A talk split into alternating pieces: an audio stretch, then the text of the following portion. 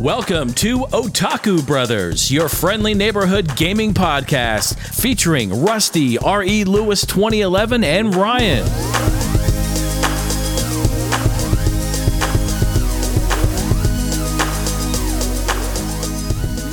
Hello, everyone, and welcome to episode 85 of Otaku Brothers. My name is Rusty, and as always, I am joined by my forever co-host and brother-in-law, Ryan. How you doing?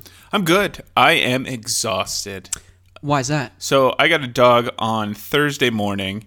She is oh, I named her Nala. Nice. little nod to the Um, It took Lion us King. like five hours to come up with a name. Um, there was Ahsoka was one of the ideas. Gamora was Rick's main idea, um, and then there was Gam- Well, there, I bet there was a whole bunch of ideas, but yeah, there was, and then we ended up on Nala.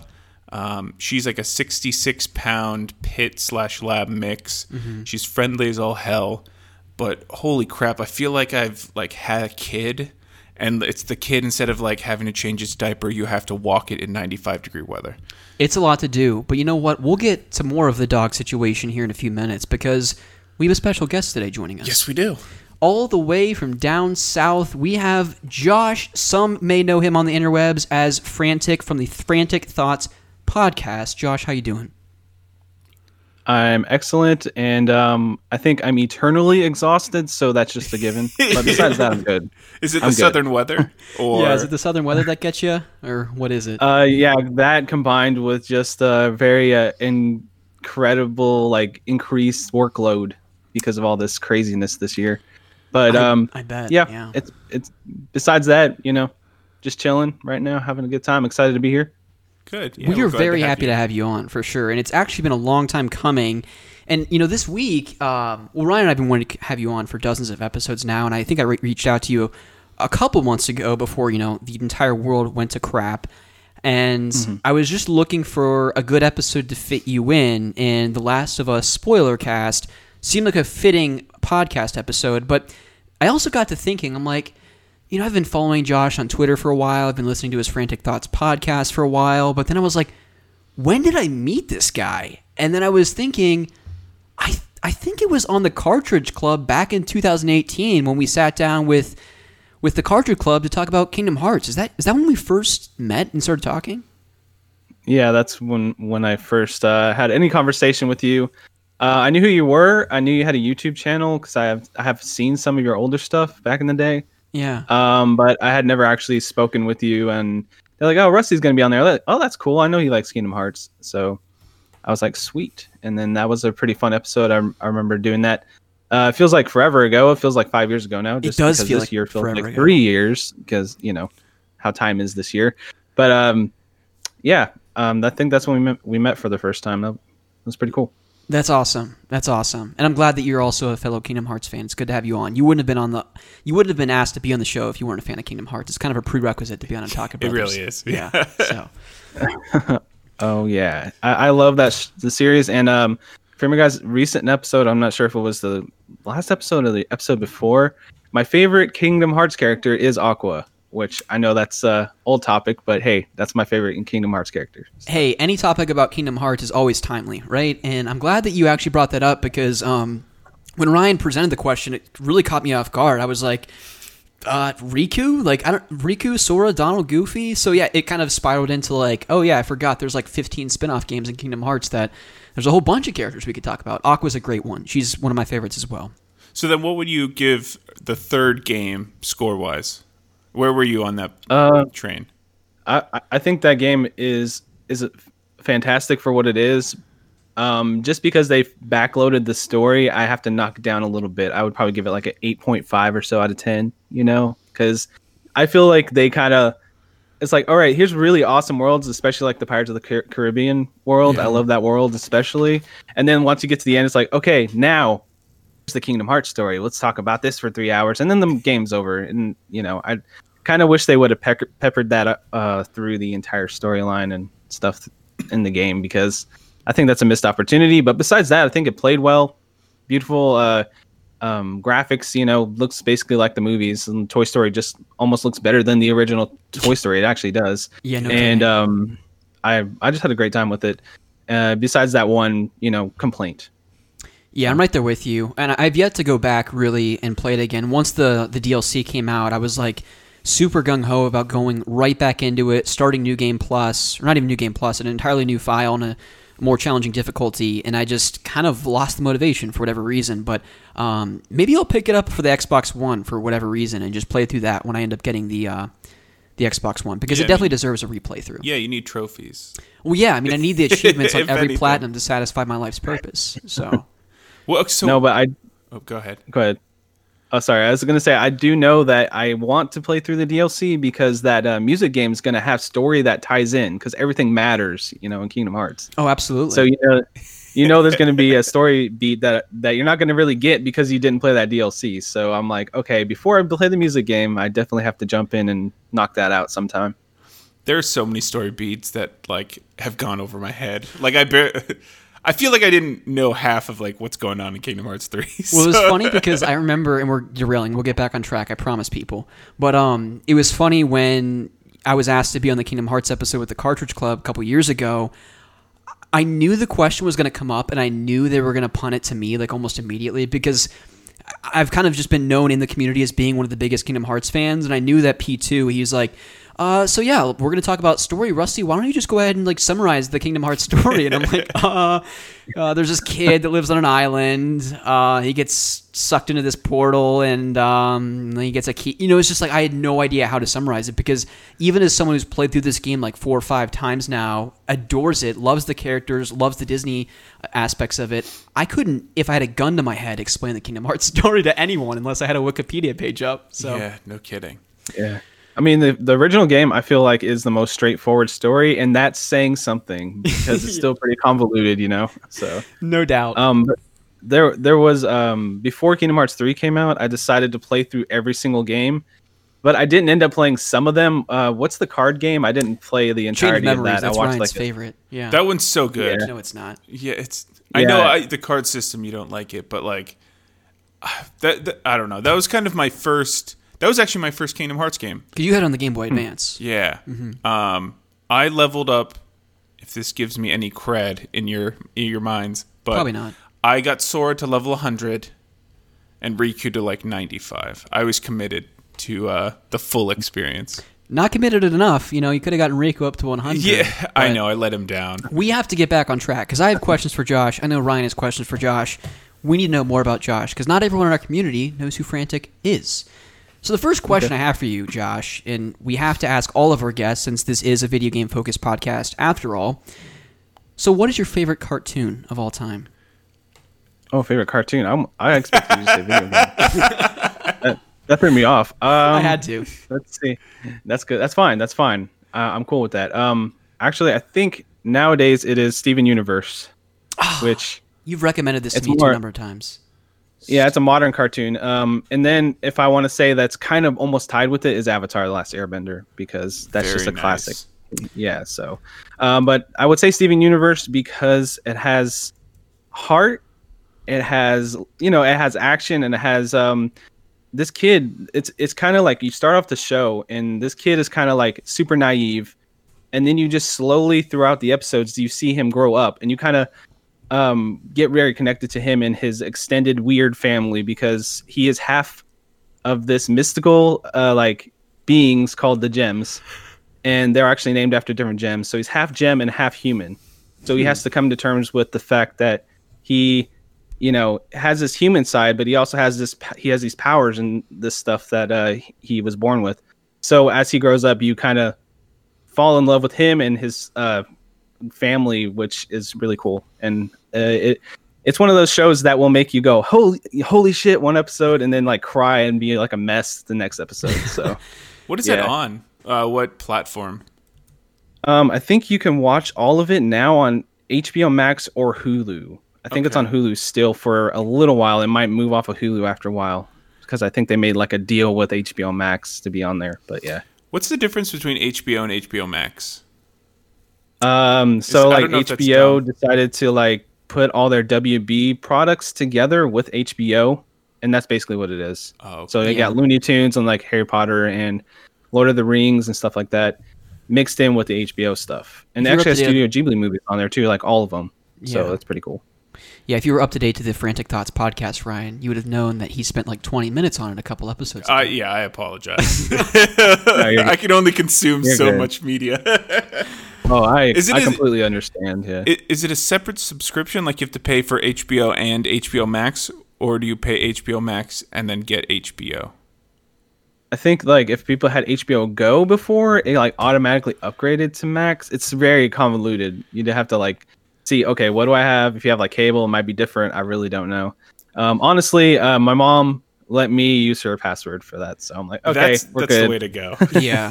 Yeah, I think Uh, Ryan and I, we well, overlap do on that. so many We do that with like different. Oh, sorry, I'm talking over you. No, you're good, man. Yeah, I mean, I think we're probably going in the same direction. Is like Ryan and I kind of overlap on so many of the you know um, streaming platforms. It's like he has my Netflix and my Disney Plus and my Amazon Prime and my you know I'm kind of starting to question if you you know Dude, I okay. So whoa, before I sound like a complete fucking mooch, uh, I offered to buy Disney, but you already had it for a year, so Oh, you got that deal right? That crazy deal. yeah yeah. I. So I Yeah. guess I am kind of mooching, but you, you- whatever. Uh, well, Next my mom like let, let me have that, and she let me have the Hulu and Netflix, and then I gave her Disney Plus and uh, that DC Universe one, which I don't really use it that much, but I know my brother loves all that DC like classic stuff. I did watch the Batman animated series again, I should say, but oh heck yeah, so yeah, that's on there. I was like, holy shit, and it's actually like 1080p, so like Oh, I'm like, oh cool, yes. this like looks amazing too. So it's like the Blu-ray quality. yeah the animated series is fantastic stuff. One of the best animated shows from the '90s for sure. Oh But, man, that um, animation just holds up so well. It does, right? And the storytelling, each episode, even though it's a short little bit, like 15, 20 minutes or whatever it is, it's so good. And everything with the Joker is just, ah, it's next level. It's amazing. And then Especially, anything like- you I'll Oh, tell I was gonna man. say anything you see for uh, um, Mr. Freeze is like taken from that. You know, uh, the Heart of Ice episode, Nora, and you know him going like had that really awesome monologue and stuff. Oh, Yep. that's like one of my favorite episodes. well, they really humanize the villains in that show too, and especially for a kids show, it's it's it's really amazing. Is that the Batman set that you gave me?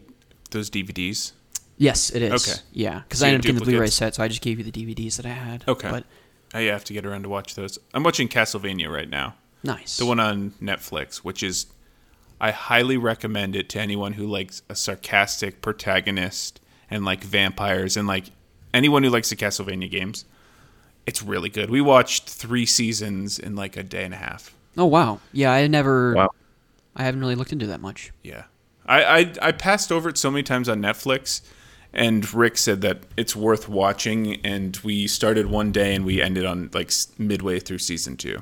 Oh wow. Okay. So, yeah. Good stuff. Good binge. Um. So I guess getting back to the video game discussion of Yeah, things. question 2. yeah. Um, I- I- take us back, Josh, to when you were like a wee little lad. Like, what are some of your earliest memories playing video games? Um, when I was growing up, my parents were together until I was 10 and they got divorced. Uh, but I do remember my dad bringing home an NES with a used copy of Super Mario Brothers 3 Nice. and sitting there playing it and realizing, my mom realizing actually, and I remember it vi- very vividly that I was better at Super Mario Brothers 3 than I was than my dad was. And I was he actually gave me the controller to beat levels for him. That's awesome. So that's one of the first memories I have, and um, definitely remember being around maybe four or five years old, getting Yoshi's Island for Super Nintendo, and just loving the hell out of it. And I I had already had Super Mario World, had beat it a few times, but Yoshi's Island when I was young, I I liked it more than Super Mario World, and um, I just I just love that game, and that I guess that's why I like platformers because that's kind of like where my roots are, you know. Um, Yeah, growing I was up. going to ask if you're still into platformers, and that's why probably Rusty was super excited to talk to you some more. yeah. um, but yeah, I, I did get into some RPGs during the PlayStation One era, which, if you know me now, I'm not super into RPGs. I'm very picky because I, I don't know what it is nowadays. I think I just get very impatient with tur- turn-based combat. It's just how I am now. But back in the day, I played like Final Fantasy Seven, Eight, Nine, Legend of Dragoon. I Oh, love wow. those games, and I vividly remember having those memories and then occasionally I'll try to go back and then I'll be like, okay, I just can't capture that magic anymore. I just can't get into that style. I know you guys are super hardcore into RPGs, but I just it's just not my style of game nowadays, and I, I kind of miss it. You know what I mean? Mm-hmm. Um, but hopefully, one of these days I'll just jump into one and just get captured again. But yeah, I just I love those back in the day on PlayStation One. So No, that's awesome. And and I'm right there with you. Like it's tough nowadays to go back to and this is maybe just me speaking and it sounds like you have similar sentiments, Josh, with turn-based RPGs. I don't know, like for me, the the, the RPGs that I've really connected with in the past really decade, you know, it's it's Tales of Vesperia, it's Ni no Kuni 2, Final Fantasy 15, Final Fantasy 13, Kingdom Hearts 3, really the entirety of the Kingdom Hearts series. It's these faster paced action back action based RPGs that I've more connected with more just because I, I appreciate that faster paced combat where you go back to Final Fantasy VI, Final Fantasy VII, those earlier ones that don't get me wrong, they're brilliant games. Some of the most magical music in all of video games, but it, they're just the slow burn of them. I just I don't necessarily have the patience for, and I think that's kind of what I lost when I was playing Dragon Quest XI um, a year and a half ago when I got it on PS4. This turn-based combat on my big screen just wasn't really conducive to my gaming taste so much anymore because when I was in college, you know, I loved getting in the bunk at, at night and just throwing on Dragon Quest V on my DS and just mashing the A button and just grinding a bunch because I could just mindlessly do it. And as a kid, when you had all the time in the world, yeah, those turn-based combat, you know, it was like it, there was just a magic to it that now maybe as an adult I don't connect with as much anymore. No, I'd completely agree as well. I mean, I don't know if that's why I didn't like the newest Pokemon because I still say one of the best Pokemon experience I've ever had was that first initial Game Boy, I think just original Game Boy or Game Boy Color Yeah. with yellow blue version, where I mean that was kind of the infinite infancy Infancy. infancy of mm-hmm. games, but like yeah, it's really hard to get into at least the turn-based RPGs for me, um, especially with time being limited after work. Um, do you want to Yeah. do that slow grind, or do you want something to keep you fully engaged? Yeah, and this might even play into um, what your current tastes are, Josh. I know you're really kind of into, and maybe I, I don't want to speak for you, but based on things I've seen you post on Twitter and talking to you in the past, it sounds like you're really into kind of these shorter indie-based games as well, where you could pay, play, you know, ten of these indie uh, indie story-driven experiences, as opposed to like one classic PS1 RPG. You know? Uh, I think that nowadays it's more just I, I like to try to keep up with games because when I was a kid, I would like pour over those magazines and just be like, "Oh, my dog's freaking out." I'm, I'm sure you can hear that. Um, but I like I just pour over the magazines, be like, "I wish I could play that. I wish I could play that. I wish I could play that." And then once I actually ha- was able to buy the new games as they come out, I'd be like, "I can play that," you know. So nowadays, it's kind of like I I like trying to keep up as much as I can. I don't play everything. I'm I pick and choose what looks great, like a Last of Us, of course, Ghost of Tsushima. Um, I, I'm a really big Sony fan as well. I, I think it's because I kind of had all the consoles uh, as I grew up. So, yeah, I mean, and then there it is a time period where I just started diving deep into the indie games, and then that's kind of stuck with me. And that kind of started with Night in the Woods. I know it's not super old, like 2017 or so Mm-hmm. like I had played some here and there, but that game just really affected me and I just really loved it so much. And I was like, is there more games like this? So I do like to go on the indie scene and just try to find like heartfelt little t- two hour, three hour stories to go through and see what what those little independent developers are talking about, you know? Yeah, hundred percent. And I, and I'm actually um, I feel ashamed to say that I haven't played. And, and they're downloaded on my PS4. It's just a matter of time or when I'm going to get to them. Uh, but like Journey, I've never played that. Abzu is one that I really want to get to because I've heard that has a phenomenal soundtrack. I love like the ocean. I think I, as, as terrified as I am of it, um, in terms of like just my fear of sharks, I love watching doc- documentaries about the ocean in a game where you can kind of just freely swim around the ocean and see all this this sea life with this phenomenal s- soundtrack to complement the experience in Abzu. It's like I'd much rather spend three to five hours with that at times than as much as I'm enjoying Xenoblade Chronicles, getting 40 hours in and knowing I have 40 to 50 hours to go. It's like, oh my gosh, you know, it's such a daunting Yeah. commitment.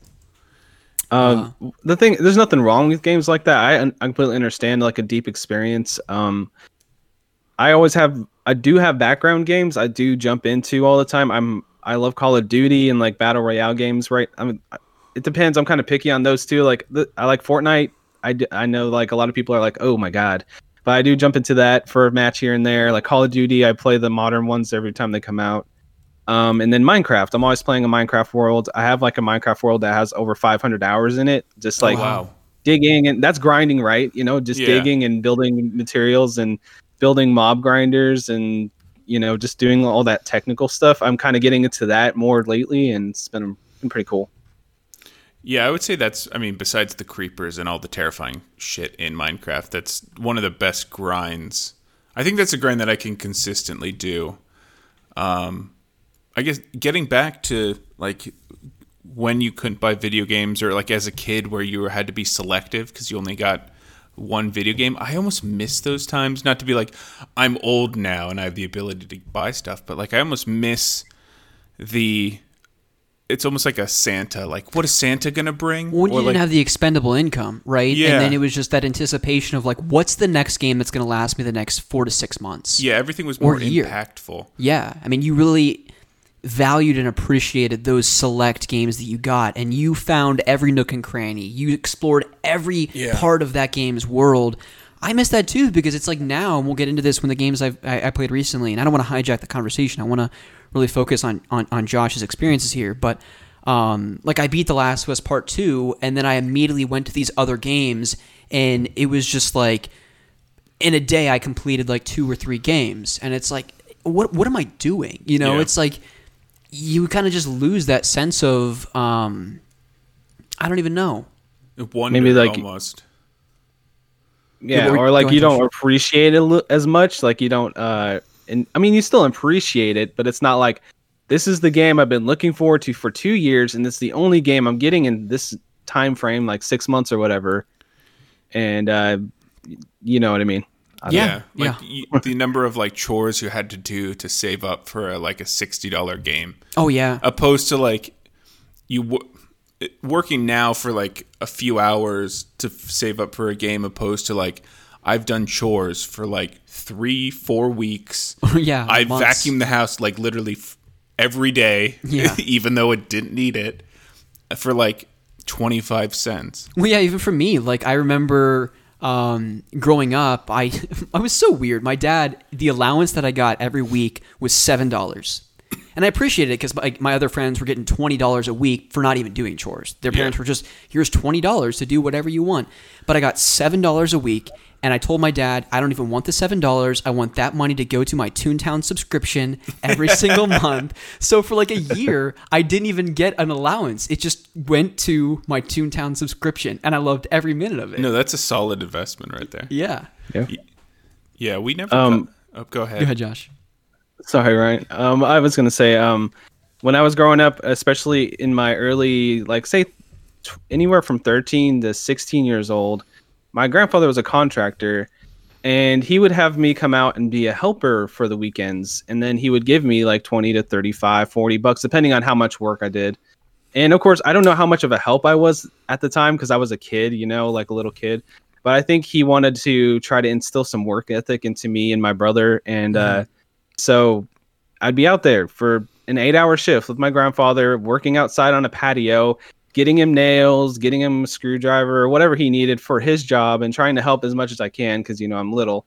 But um, that's how I bought my first console. And I bought my PlayStation 2 with the money he gave me that from that. And I bought Tony Hawk Underground and Metal Gear Solid 2. And I was like, I felt like I was like some rich kid at the time, but that was pretty awesome. That's amazing. Yeah, just imagine from his side, like how excited to see like little energetic you Yeah. running around helping him get nails. So I guess, and, and, I, I, mean, go ahead, Josh. I'm sorry, I keep interrupting. I mean, I'm sure. No, I mean it's fine. I, I it, that's a Discord call for you. Uh, but yeah, it's just um, basically having that incentive, even though it was only like maybe twenty bucks here and there, or like twenty five dollars for the weekend. I could say, okay, the PS2 is two, 200, 250, whatever it was at the time, and be like, okay, I could save for that. Um, and I eventually did get a GameCube that way too. So uh, I felt like I was some rich kid at the time. That's awesome. And I guess that kind of plays into my next question for you is, and maybe it was the PS2 and getting that console, But like, at what point was this? Did you consider this to be like a hobby? Like, this is I am a gamer. Like, I love playing video games. This is one of my favorite ways to kind of pass the time and invest my time. Was it the PS2 and Metal Gear Solid 2, or was it a particular console or video game experience? Um, I, when I was a kid, of course, I really enjoyed the experience. I loved PlayStation One the most. I think back then, of course, that's that's what was out. But um, I think it would have probably been uh, Metal Gear Solid One, um, just because um, I've always loved movies and that that experience, and of course, Kojima has that style, Yeah. you know, where it has a lot of cinematic moments. I didn't really understand the storyline too well because I played it when I was pretty young, but um, I remember sitting down and just putting hours and hours and hours just learning the stealth and uh, getting through that entire game on my own without anybody's help. And I just thought I was like the most badass kid ever. Um, and the psycho psycho mantis fight scene, I was stuck on it for like a month because I didn't know I had to switch the controller port. And then like I remember like switch to disc two. How do I really? I don't know. I don't know how to do this, and I had to figure that out. And I just remember that experience, like just really coloring my love of story in games, and I think I think that's kind of stuck with me forever since then because uh, that that game's incredible, I've played it dozens of times since then. But um, yeah, I think that is what really just cemented my love for games was Metal Gear Solid.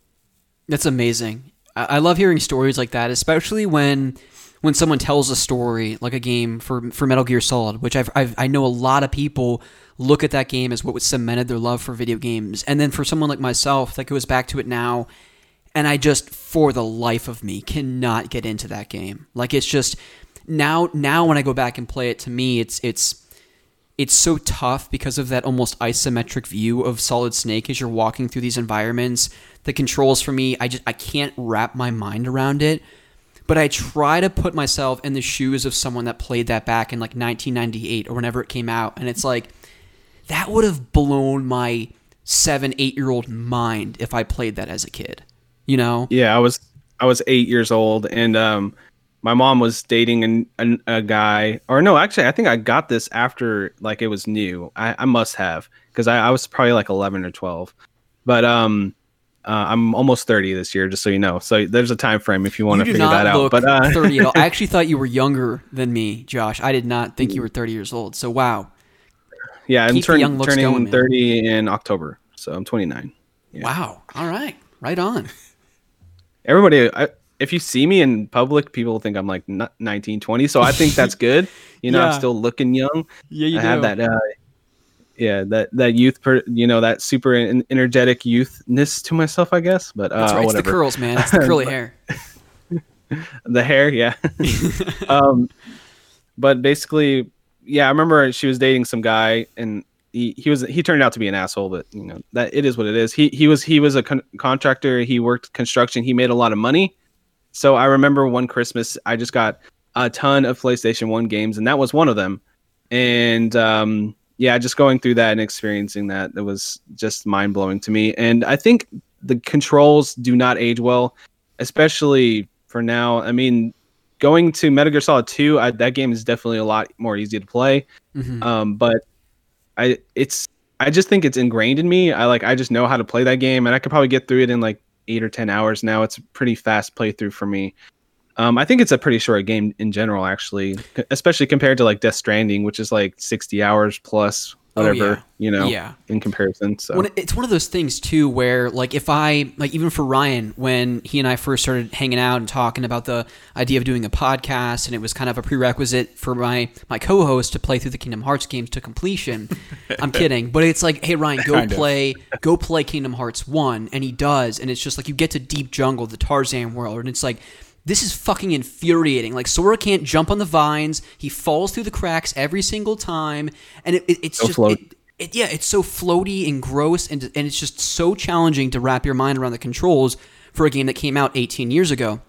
And similarly, you look at a game like Metal Gear Solid, and for me, it's like so challenging to go back and wrap my mind around the controls, or even like for you, like Ryan, a game that is beloved in your eyes as a kid growing up, and me as well as the original Pokemon game. Yeah. If you were to hand that game to someone today that had never played it, that's I don't know, 18 years old, they'd be like, "What is this? This is garbage." Like my character moves so slow. You can't run. You can't like in run. every other game. Yeah, and combat is super duper slow, and yeah, and so it's just it, it's great to have that kind of nostalgia for these type of experiences because for someone like myself, and I'm sure for you too, Josh, since you've played this game dozens of times, you can go back and play that game, and the controls don't bother you. You it's kind of just something you've accepted at this point because you have so much nostalgia tied to the game. Yeah, definitely. It's just like when people say it, I can see it. I'm like, I I know these controls are not great. They kind of suck. You kind of get noticed like when you think you're not going to because you know it's kind of rough because it's actually based off of the original series. You know, the original Metal Gear. Yeah, like the, N- mhm. uh, uh, was it MSX or whatever that version. Mhm. Uh, it's literally just the same exact control scheme as that, but like in 3D. So it's like okay, it's you're basically playing an NES era game with 3D graphics at that point. Of course, it's more uh, advanced than that, but if you break it down, that's kind of what you're playing. So it's gonna feel a little rough to play, no matter what you, no, no matter any way you slice it. So Yep, no doubt. Yep. Another question we have to ask because we ha- you just have to ask this question for people that love video games. If you were stranded on a desert island and you can only take three video games, which three video games would you take?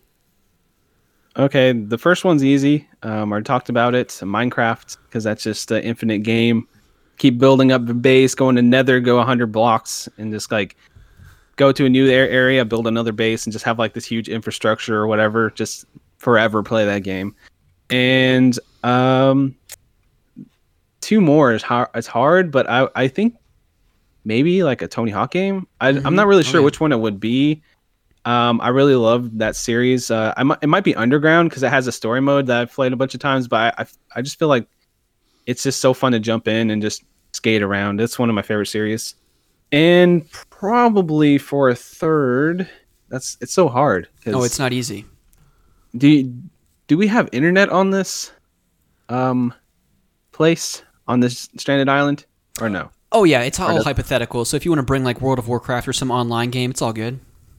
Okay, it'd probably just be like a Call of Duty game because it's just mindless fun. Um, Oh, yeah. probably it's hard to say because there's there's like what a thousand and five Call of Duty games now, something. um, Something like that. yeah, I, I guess the most modern Call of Duty because I mean that's pretty much what I'd be playing in the background anyway. So yeah, yeah, I need to. Um, what's the uh the mode everyone Warzone? Is that is that what everyone's playing right now? Yeah, it's I I played it a little bit. Um, it's another battle royale. You spawn in hundred people. If you die, you have to start over. But Okay. it's like it. Those are hard for me to get into now because like it's kind of just feels the same for all the games. I know they all do their own little gimmicks and stuff, but it's kind of like okay, you go in and you gotta grab all these resources, get all these guns, get all this armor, and then you die. That's like okay, well now I got to do this again, and you just Mm. repeat that process over and over again. Unless you have like a really good squad, you know, if you had a good squad, it's a lot more fun. Yeah. But yeah, Yeah, I want to. I want to try and pick up and play like a competitive shooter because I know Ryan, we have, really haven't gotten into anything like that. Um, I mean, you said The Last of Us. My aim. yeah, So, it's like, have- pretty terrible yeah. actually. Is Um, is Fortnite still a huge thing? Like, are they still? They're rolling out updates. Yeah, I they believe. Yeah. yeah. Okay. They just they just put a new update where they flooded the map, which is interesting. And it's not like I play this game all the time. I think like maybe once every two weeks, I'll I'll sit down for like three hours, just pick a wi- play a few matches. I usually win one. Usually once I get a win, I'm like, all right, I'm good. I'm good for a while. You get that endorphin rush. You're like I kicked ass. Okay, I'm good. You know. And then a high So, note. Yeah. That's Um, good stuff. But I, I, I think that if if I couldn't have internet, I would uh, have a Dreamcast with Crazy Taxi just sitting there because I love Crazy Taxi. That's one of my favorite arcade games. Yeah. if That's a I had great ar- game. like an actual like physical arcade game, it would be Crazy Taxi. It would be gigantic and take up an entire room, but It'd be worth uh, it. that's what I would have. Yeah. So That's a great question, actually. I love thinking about that. You know, when when Laura and I we're still in a one bedroom apartment, but if we years down the road, and I know it's an expensive hobby to get into, and I wouldn't want to buy a bunch of them, but if I could get like one arcade machine, I think about like what would it be. And I always go back and forth on this because there's so many arcade machines that I potentially point to or want to get. NBA Jam is always, or not even NBA Jam, but NBA. Um, it's like NBC Showtime. It was on the N64. it's basically like an NBA Jam clone. That's a big one for me. NFL Blitz is always one I go to, but also like Gauntlet Legends. It's also on the N64. You can get it on Dreamcast. It's just a great like four player co op beat 'em up Diablo type game. That's a really good one. I don't know. A, a, a good solid pick for me. I, I always love Robotron. Robotron 2064. That game's awesome. I love that game. It's the sound effects, the the screen, uh, just the feel of it. Actually playing on a real unit is just really fun. I, I love that game. Good stuff. Ryan, any, any big arcade aspirations? I never really played any arcades, even like the barcade. I mean, you were like, "Oh yeah, let's play the Simpsons game or whatever." I mean, I'd probably go like Galaga or something classic. Yeah. Um, But that, I mean, those are that's really probably the only one that I've. You should just get the episode one pod racing game and have Anakin's pod racer in your basement. Oh, I would love that. That arcade setup is so freaking cool. No, that would be amazing. remember. That or I mean, like Mario Kart, where there's actually a cart and you're like you can literally chuck stuff, like similar to the Japan, but that's not an arcade at all. They have Mario Kart Grand Prix. It's an arcade game. hmm. But Yeah, it's only Mario Kart with Pac-Man in it. yeah, exactly. It's good stuff. Yeah, I would definitely do pod racing then. Awesome. Well, I don't want to like completely shift the podcast, but those are the only questions I had for you, Josh. All right. Uh, I guess uh, that was a fun show. See you It was later. really fun. We're glad you joined us, and uh, we'll probably see you never. I'm kidding, guys. The show's just getting started. We have a whole bunch of fun things to get to, especially the tail end of the show, where we will be talking about everything related to The Last of Us Part 2. If you've not played that game, or if have not finished it yet, you do not want to be there until you have done those things. But before we do that, Ryan, as we always do every single week on Otaku Brothers, without fail, except for maybe a few episodes, we talk about the games that we've been playing recently. Yes. What have you been playing recently other than taking your dog out to the bathroom? Uh, yeah, that's the hardest game of them all. Um, so I haven't really been playing much. I don't really know what I want to play to hold myself over to Ghost of Tsushima in like a couple weeks. Um, there's a new monster for Monster Hunter that's coming out on the 9th of July. Um, so I'll be playing that a little bit. I played Sekiro a bit. Um, I ground out two trophies, and I was. It's it's a similar. It's more of a shinobi instead of a, a samurai game, but I, I still wanted that kind of Japanese feel. And then um, when Ben was over, he gave me, or I went through his shinies because I'm trying to wrap that up, so I don't have to talk about it On for all of you guys. Um, I actually went through all of his shinies in his Pokebank, and I was able to get 12 new ones. Oh, nice. So I'm down to 26 to go. Oh, geez, you're almost there. I am almost there. Um, I can't wait to be done with that. Uh, so can everyone that listens to this Yes. Otaku Brothers podcast. So like maybe like a month or two. You- Okay. Then you'll never have Good. to hear Well, we'll it. celebrate for episode 100 for sure. Yeah, it, I I'm gonna be fucking done with it. 100. I if it kills me. So yeah, that's pretty much all I've been playing. Um, I, I think my gaming's probably gonna go down with having a doggo. Yeah. Um, we'll see what happens. She's she was freaking out because there was like noises outside. Everything's kind of new to her. Um, she's just trying to get situated. Um, yeah, we'll see. I, I think it'll be more. Most of my time will be spent on walks.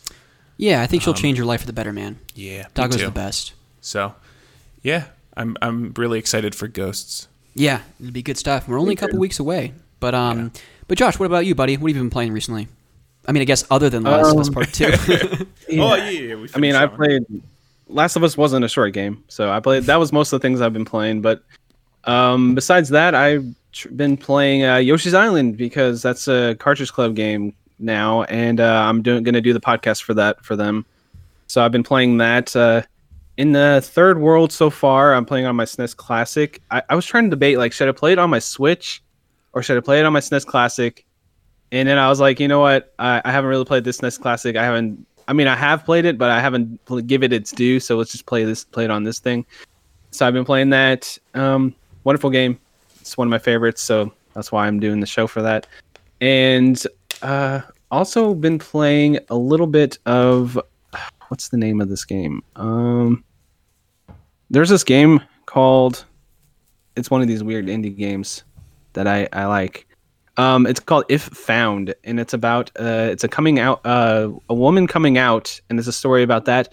I I just kind of was attracted to the art style for it. It's kind of like this sketchy hand drawn look, Okay. and basically it's like uh, as you play and you go through this narrative, it's you're kind of looking at her diary, and it's like hand drawn sketches, and as she um kind of erases this negative past like her all this stuff kind of gets erased off the pages it's very interesting and kind of a uh just it's just a fas- fascinating game i was kind of messing around with that um well, so is i that? also tried I'm Go ahead. curious. Is that like um like Gone Home, where it's like a first person adventure game, or I guess how is that game play structurally, mechanically? it's pretty much like um you kind of it sounds boring but you kind of just click on dialogue and Oh, there's like these little animated characters that do little things on the screen that's all it really is very neat. Are you playing that on PC or uh, Xbox or PS4?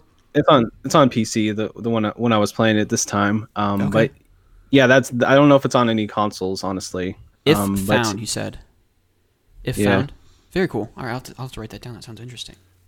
Yeah, something. It's it's it's a, it's a little weird thing. I I I, I like little stories like that, and it's kind of puts you in the moment, uh, puts you in the mindset of whoever made the game, which is nice. And um, I just recently beat this puzzle game called Antichamber. It's on play on, on PC. It's like a think about Portal, but uh, it has a gun that shoots little cubes where you solve puzzles with, and uh, this one's only on PC as well. I know that that a lot of people here are probably console gamers, but uh, I I play some stuff on PC occasionally. But yeah, I really enjoyed that game. It's it's a really cerebral game. Like it's really hard to figure out these puzzles because it has like this almost like MC Escher style. So like a good example is the first area. There's two staircases. There's a yellow staircase that goes down and a red staircase that goes up. It's literally all white until you get to the staircases. So I'm like, okay, which way do I go? Go down. And then it just goes to the same hallway again. And then you're like, okay, well, I'll go up. And then after a while, you figure out, okay, what if I go up the stairs and then turn around? And then it turns into an entirely different environment. You're like, oh, okay. Huh. You know, and then the puzzles kind of do like weird, like mind bendy things throughout the entire game. And it's it's not a super long game. It's like four or five hours. But uh, I, I really enjoyed that. It, it gave me the vibes of like Portal because it's like the puzzles are very solvable, but when you go in there, you just feel like you're kind of hitting your head against the wall until you have that one moment, like, oh my god, Eureka! Yeah, I figured Yeah. it out. You know, so which is pretty that's, fun. That's awesome. Um, it looks it's a really pretty looking game. yeah, it has a, has a really awesome Yeah. art style. I think that's what really uh, had me gravi- gravitate towards it was just the art style. It's very contrasty. It's a lot of black and white, and then like very specific things have color. If I'm looking at the correct kind of images Yeah. of it, I really definitely like that. sounds sounds like it. Yes, I think that's what you're, what we're talking about here. it's very uh, primary colors. Like you'll walk down a hallway and it'll be like this entire hallway is indigo, and then you turn right, and then this entire one is like all white except for like this yellow square that you have to figure out a puzzle in, and you know stuff like that. So Very neat. Very nice. pretty. yeah, it's a cool game. And besides Last of Us, not much else. Uh, always playing Minecraft and just kind of hanging out, uh, watching TV and other stuff. But that's about it. I've been playing in the last couple weeks. So Good stuff, man. You're making me want to get into the indie scene because, like, looking at some of these games, like the art styles. I think art styles are one of the biggest draws to these games, and a lot of the AAA now are just like, here's photorealistic, and then you see stuff like this, um, and you're like, oh, that it's nice. I mean, you can get the classic feel almost of like your childhood kind of games where it was meant to be like 16 bit, and not everything Yeah. was photorealistic. there's a, a really awesome. I haven't played too much of it, but it's always highly recommended on when people talk about indie games. There's a series you can get it on Switch too. It's called uh, Anodyne. I'm not sure if you guys heard about it, Uh-uh. but it's kind of like a Legend of Zelda clone, but with more of a storyline. And the first game's all 2D, top down, like classic Zelda. And then when you go to the sequel, it switches from 2D to like an Ocarina of Time style Zelda. What? So that style. So it's like it has like two. Basically, when you're in the overworld, it's 2D. When you go in the dungeons, it turns into like Ocarina of st- uh, Time style puzzle solving and stuff. And both of them have like this really awesome, complex story. So that's awesome. something to check out on Switch. Too. I just uh, Made note of that. I'm googling that one. You know, yeah, I- I think, I think it's I- like A N O Y D something Yeah. like. yeah, Y N E. Huh. I, I like that style as well.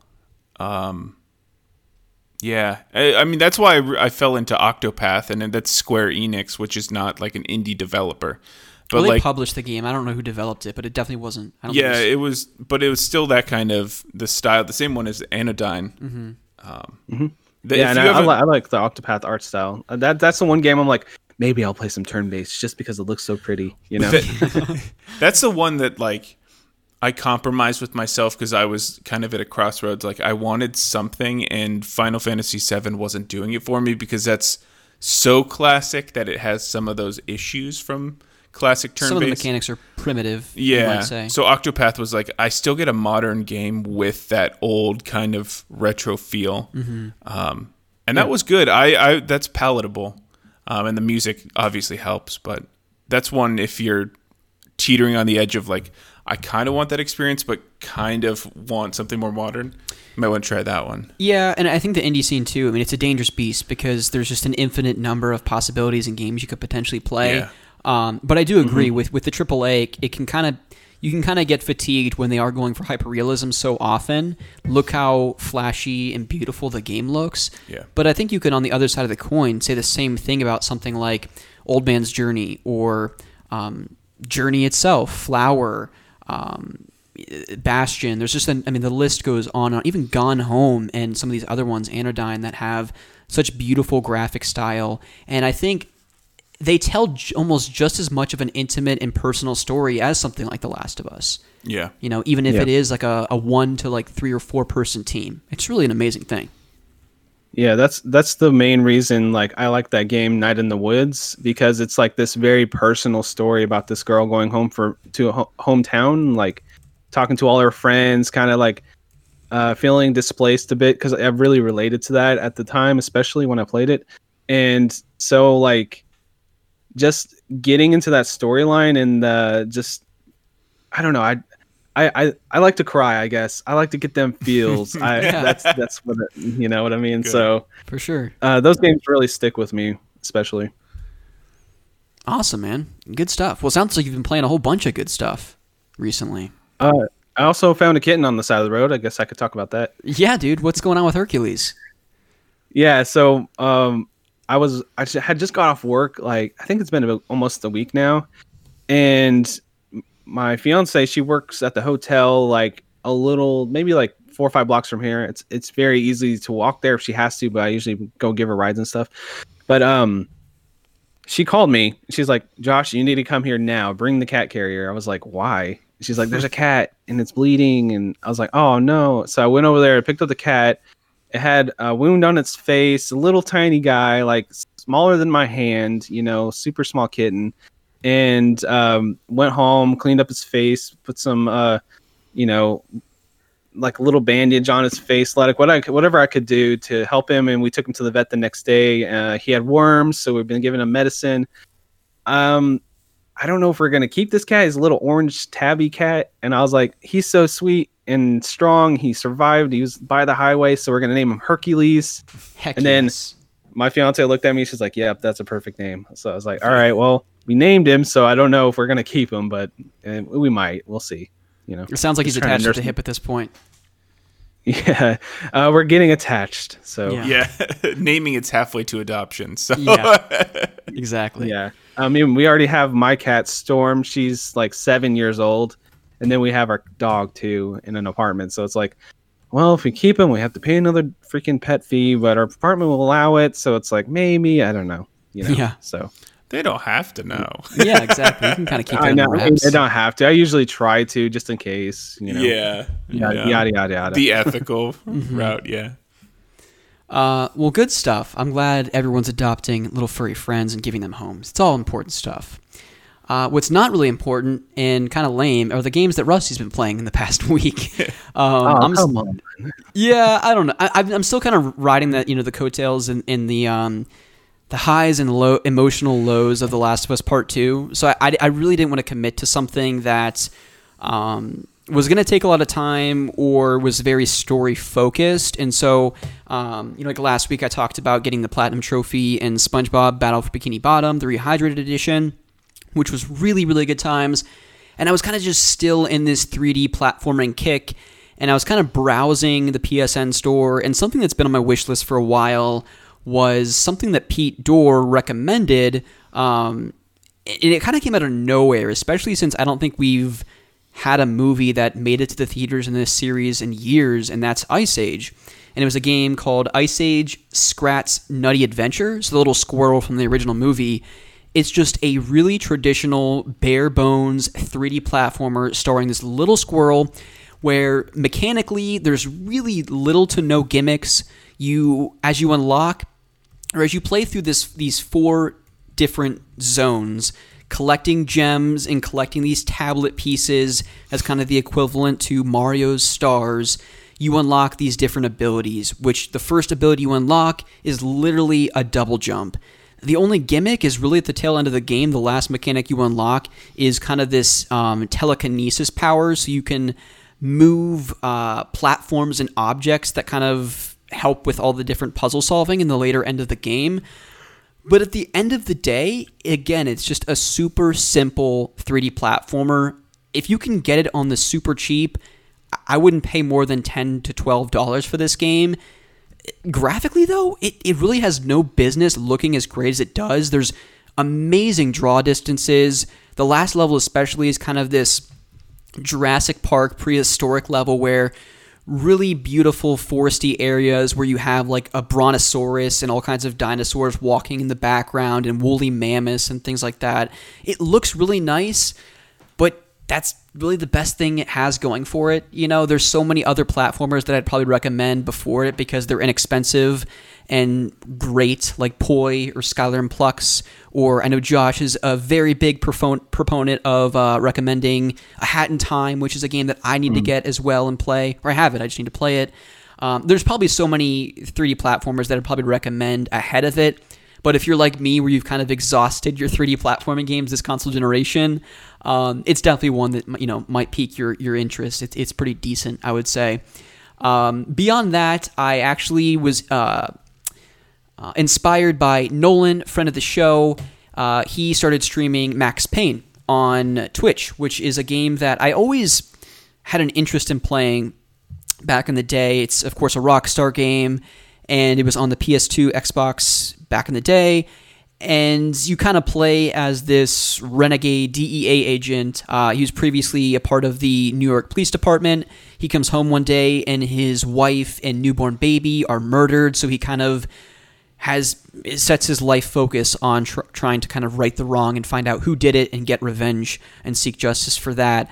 Um, but it was kind of one of the first games that had that bullet time mechanic where you could kind of slow down time and dive forward and slowly, you know, shoot all the bad guys and things like that. So it's kind of just I don't want to say a mindless third person shooter because uh, it is kind of have a, has a heavy um, story focus but um, it, it's not a game where I, again I feel like it, it's not exhausting me like The Last of Us was. So I'll probably just in the next couple of weeks continue to play Xenoblade Chronicles and make more progress in that. Um, I just got to chapter twelve, about fifty hours in, and uh, continue to play Max Payne. Wow! But, Did you know there's they're coming out with the sixth Ice Age? What? I, I didn't even like.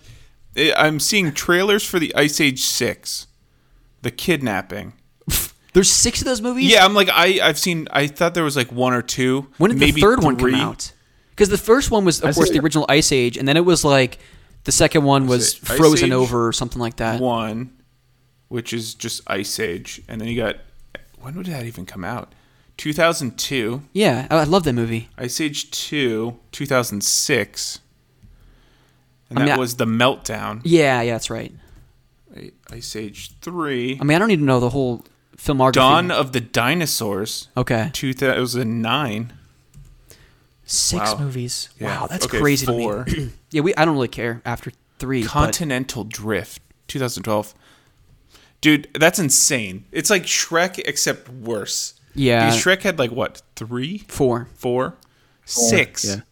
It's like Land Before Time almost. It's getting there. It's getting there. Shrek Four is actually surprisingly good. I, I think. See, I um I love one. I think two is one of those rare instances where I think it pretty much rivals, if not is better, in my opinion, than the first movie. Um, of I course, agree. I have so much nostalgic ties to the first one. I, I watched that movie. I, I the VHS tape almost broke because I kept fast forwarding to the end of the movie where there's that whole montage of "She likes big butts and you cannot lie." Oh, I know. song that they all do. you got feelings. It's so good. I mean, every sleepover with my buddies, we would just fast forward and watch that like a dozen times over. Um, and then the second movie was just so freaking good. Three, I thought was okay. It, it was decent. Um, and four, I've actually never watched. A couple of months back, I actually got the collection on Blu-ray, so I have all of them. I need to go back and watch four though. yeah, I watched. Four's um, pretty entertaining. Yeah, it's not horrible. It's it's good. You know, it's better than three. I can Okay. say that much. It is two the one where like he turns into a human and he has to like win back the girl. Yeah. I, I I listened to a.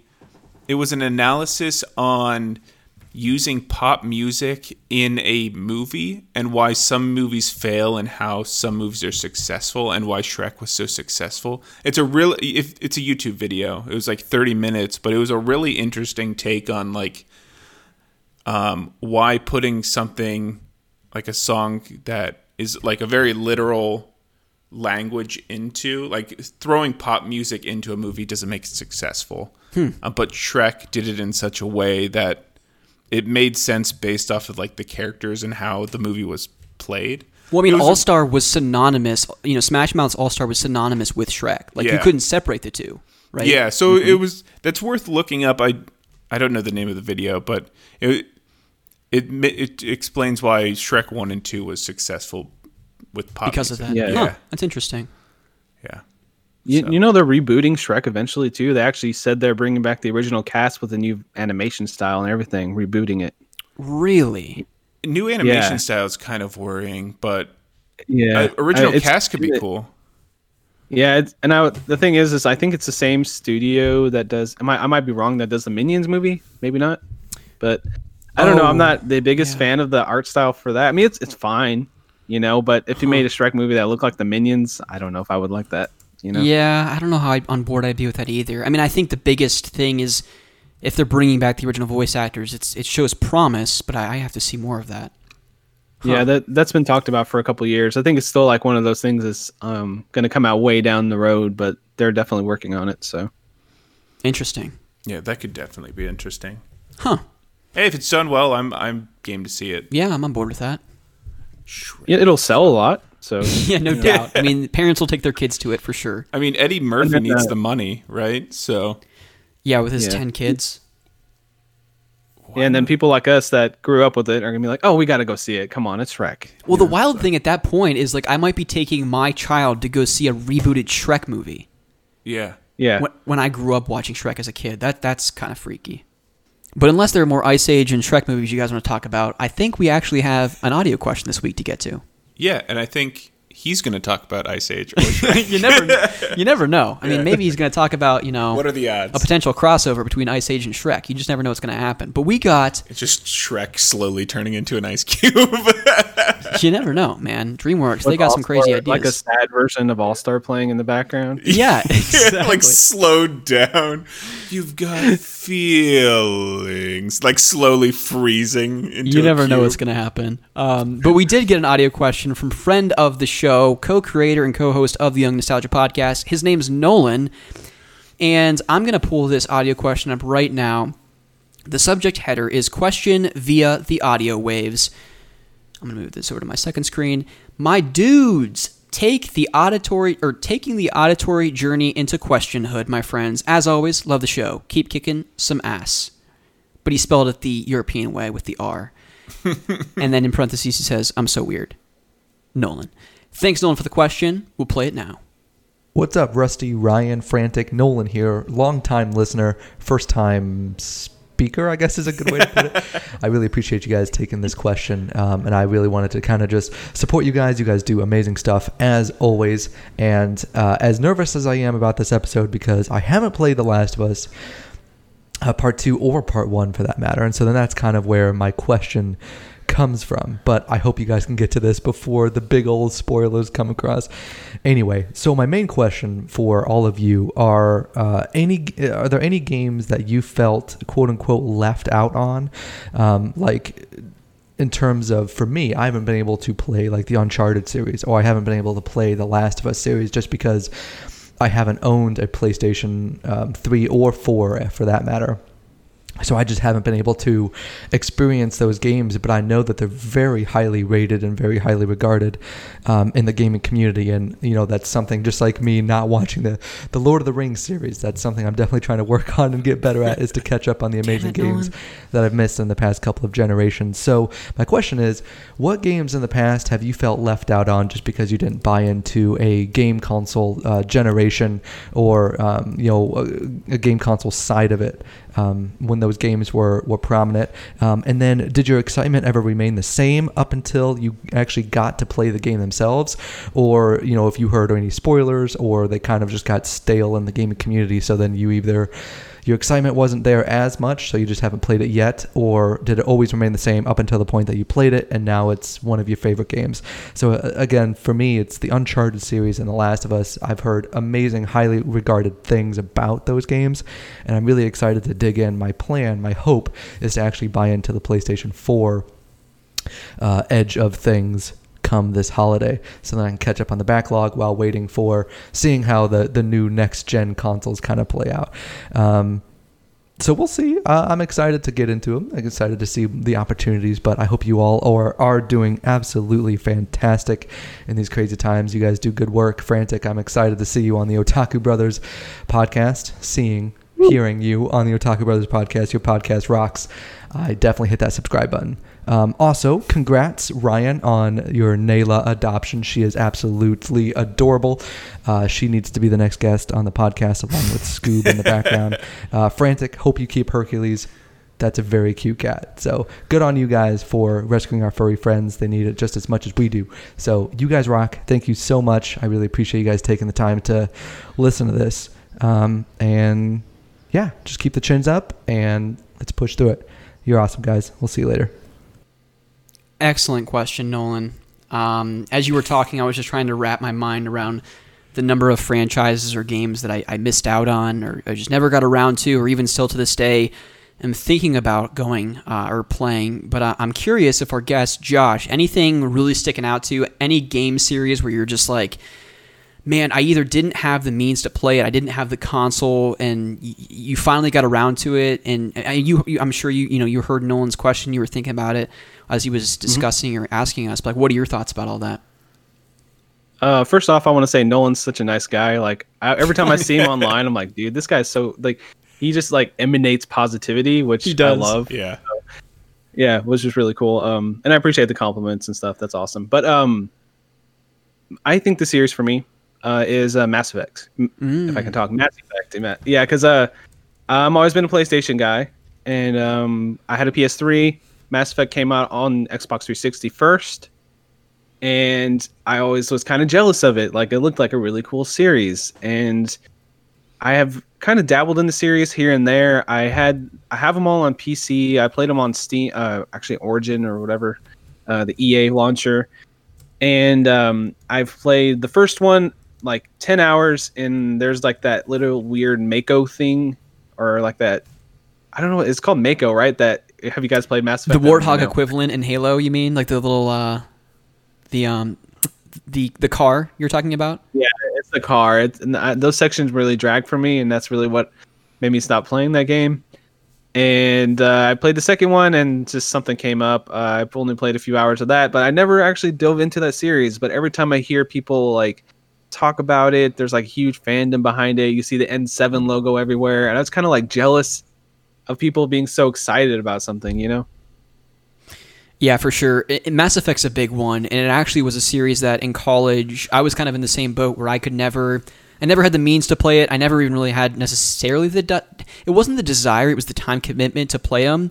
And then I came back for summer break, I think at one point, or maybe it was winter break from from school, and I just played through like the entirety of the trilogy back to back to back. I just fell in love with the series, and it's one of those things where I'm not sure if you've played the Telltale games, um, Josh, but it's one of those things where like you literally have the means of causing a character's survival or death based on your decisions, and to have that impact and influence in the story beats was just so significant and amazing in my opinion, uh, and especially these space opera stories. I love Star Wars, I love Star Trek, so um, I hope. My gosh, EA and BioWare, I don't know what they're doing, why they haven't remastered that trilogy for current generation consoles, it's beyond me. But if they ever do, and even if they don't, I think it certainly warrants a second try. Those games are amazing. I know Nolan is a tremendous fan of the Mass Effect games as well. That's a really, really good one, for sure. Um, yeah, just uh, it's it just passed me by, which happens. Oh yeah, happens all the time. Happens to the best of us. Ryan, what about yourself? Uh, one second. I'm trying to remember the name of this game. So I have have a lot that I've actually missed on. Um, I I'm kind of first. Thanks for writing in. Um, we're still working on a format that we can have animals contribute. um, yeah. uh, Speaking of Eddie Murphy in Shrek, if he comes back and joins this podcast as Doctor Doolittle, he can translate for us. That's right. So we're working on getting him on board as well. Um, I would. Last of Us One was. I'm kind of in the same boat. I never actually played it. Um, I eventually watched it after like seeing the hype, maybe six months after everyone was like, "Holy shit, this game's amazing!" Um, and I, watching through it, I was probably good enough for me. But yeah, it's definitely a game worth playing. The second one, we'll get into it obviously in the spoiler section. Don't listen to it. Play it yourself. But um, other ones, Jak and Daxter and all those platformers on the PlayStation 1 and 2, I never had those. I was Xbox 360 kind of person. So um, I would have loved to play those. Rusty talks about them so often um, as his childhood favorites. And really all of those, like even Knack and like the Oh, Lost shit. Juju's on like a GameCube. Oh, okay. You you mean Tak and the Power of Juju? You said Knack, and I'm like, you just opened up a can of worms with Josh on the podcast here. Oh, yeah. Tak. What a cl- I was I was really close. I mean, it was like- rhymes. so yeah. Um so yeah, I would have loved to play those in their prime. Mm-hmm. Um and if PlayStation 5 if I ever get one of those um, when it's on sale, I would love to have some of those be purchasable again. Mm-hmm. Um, just so I get that experience. well, I will say for you, the Jak and Daxter series in particular, I'd, I'd focus your time on getting the Precursor Legacy, the first game, and actually they're running a Is it the one which one did you give me for the PlayStation 3?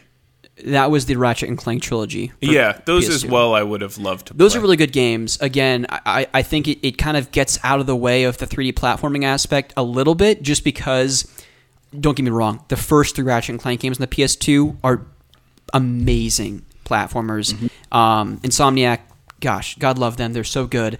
And but it gets away in the fact that you have it's a it's really a focus on the gunplay and all the wacky games that are really straight out of um, a Resistance game or even Perfect Dark, which makes sense because Insomniac developed the Resistance games.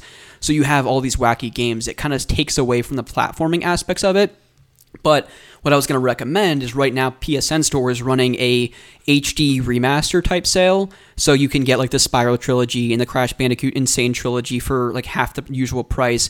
But you can also get a lot of the PS2 games that they kind of upres for PS4 for half the price, and the Jak and Daxter trilogy is one of those series. And so it's an absolute steal to get an HD upres Jak and Daxter Precursor Legacy for seven bucks. And I think that would be a phenomenal place to start, especially for someone like yourself that Yeah. just recently finished The Last of Us and kind of needs something to come down from the emotional highs and lows of that game. That'd be a good place to start.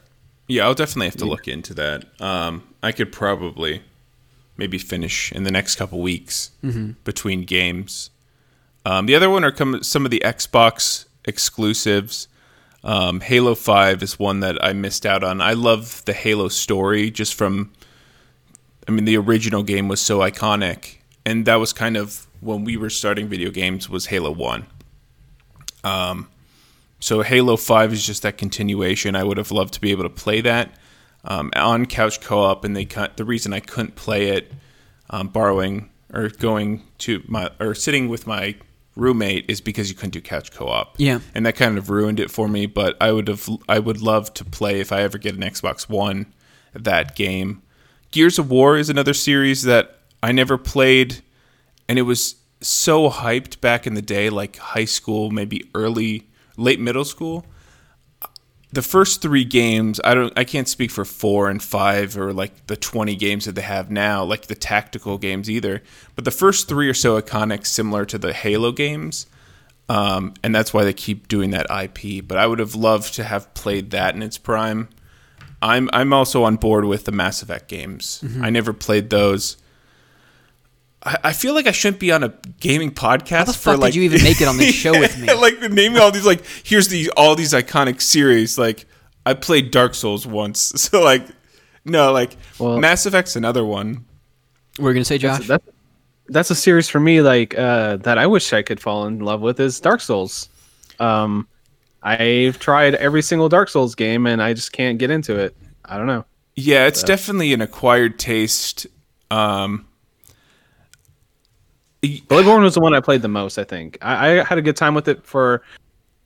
I, I got pretty far in Bloodborne and I, I really liked the setting and stuff and it just kind of after a while got my ass kicked too many times. I was like, okay, I'm gonna take a break and then I never went back. So, yeah.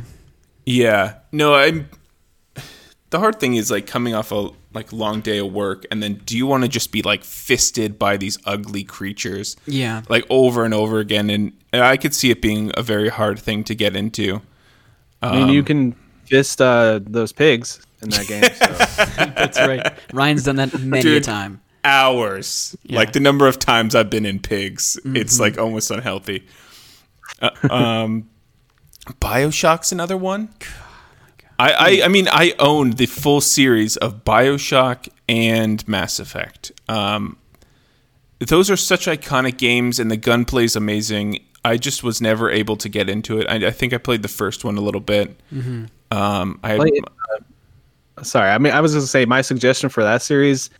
It does tie in a little bit with the first game, but maybe we'll read a synopsis of the first game. Now, uh, that's ruining it. I would just say play Infinite, if if anything, because the setting and the tone Yeah. of that game is way different than the first one. And, and especially for someone like yourself, Ryan, that isn't big on like horror games. I Yeah. went back and played like 75% of the first game again a couple weeks back when I didn't know what to play. Um, and for me, Bioshock is almost comfort food game because I've just played it so many times. yeah. Um, but there's actually it's pretty creepy actually when you're running through the underwater scenarios and you have these weirdo splicer like you know female characters and even guys are just running around just like like, like making all these like freaky It- ass it's noises. It's terrifying. and- And then the first time you do like a big daddy fight scene, it's completely dark and it's just like charging at you, and you're like, "The fuck am I doing?" Yeah, no, Like- I I think that's a good recommendation, Josh. Is just playing Infinite, but reading up on the lore of the first two games. Two actually doesn't get as much love as it deserves, even though Ken Levine didn't have his hand in that game. But Infinite is set in the sky, so it's beautiful graphically.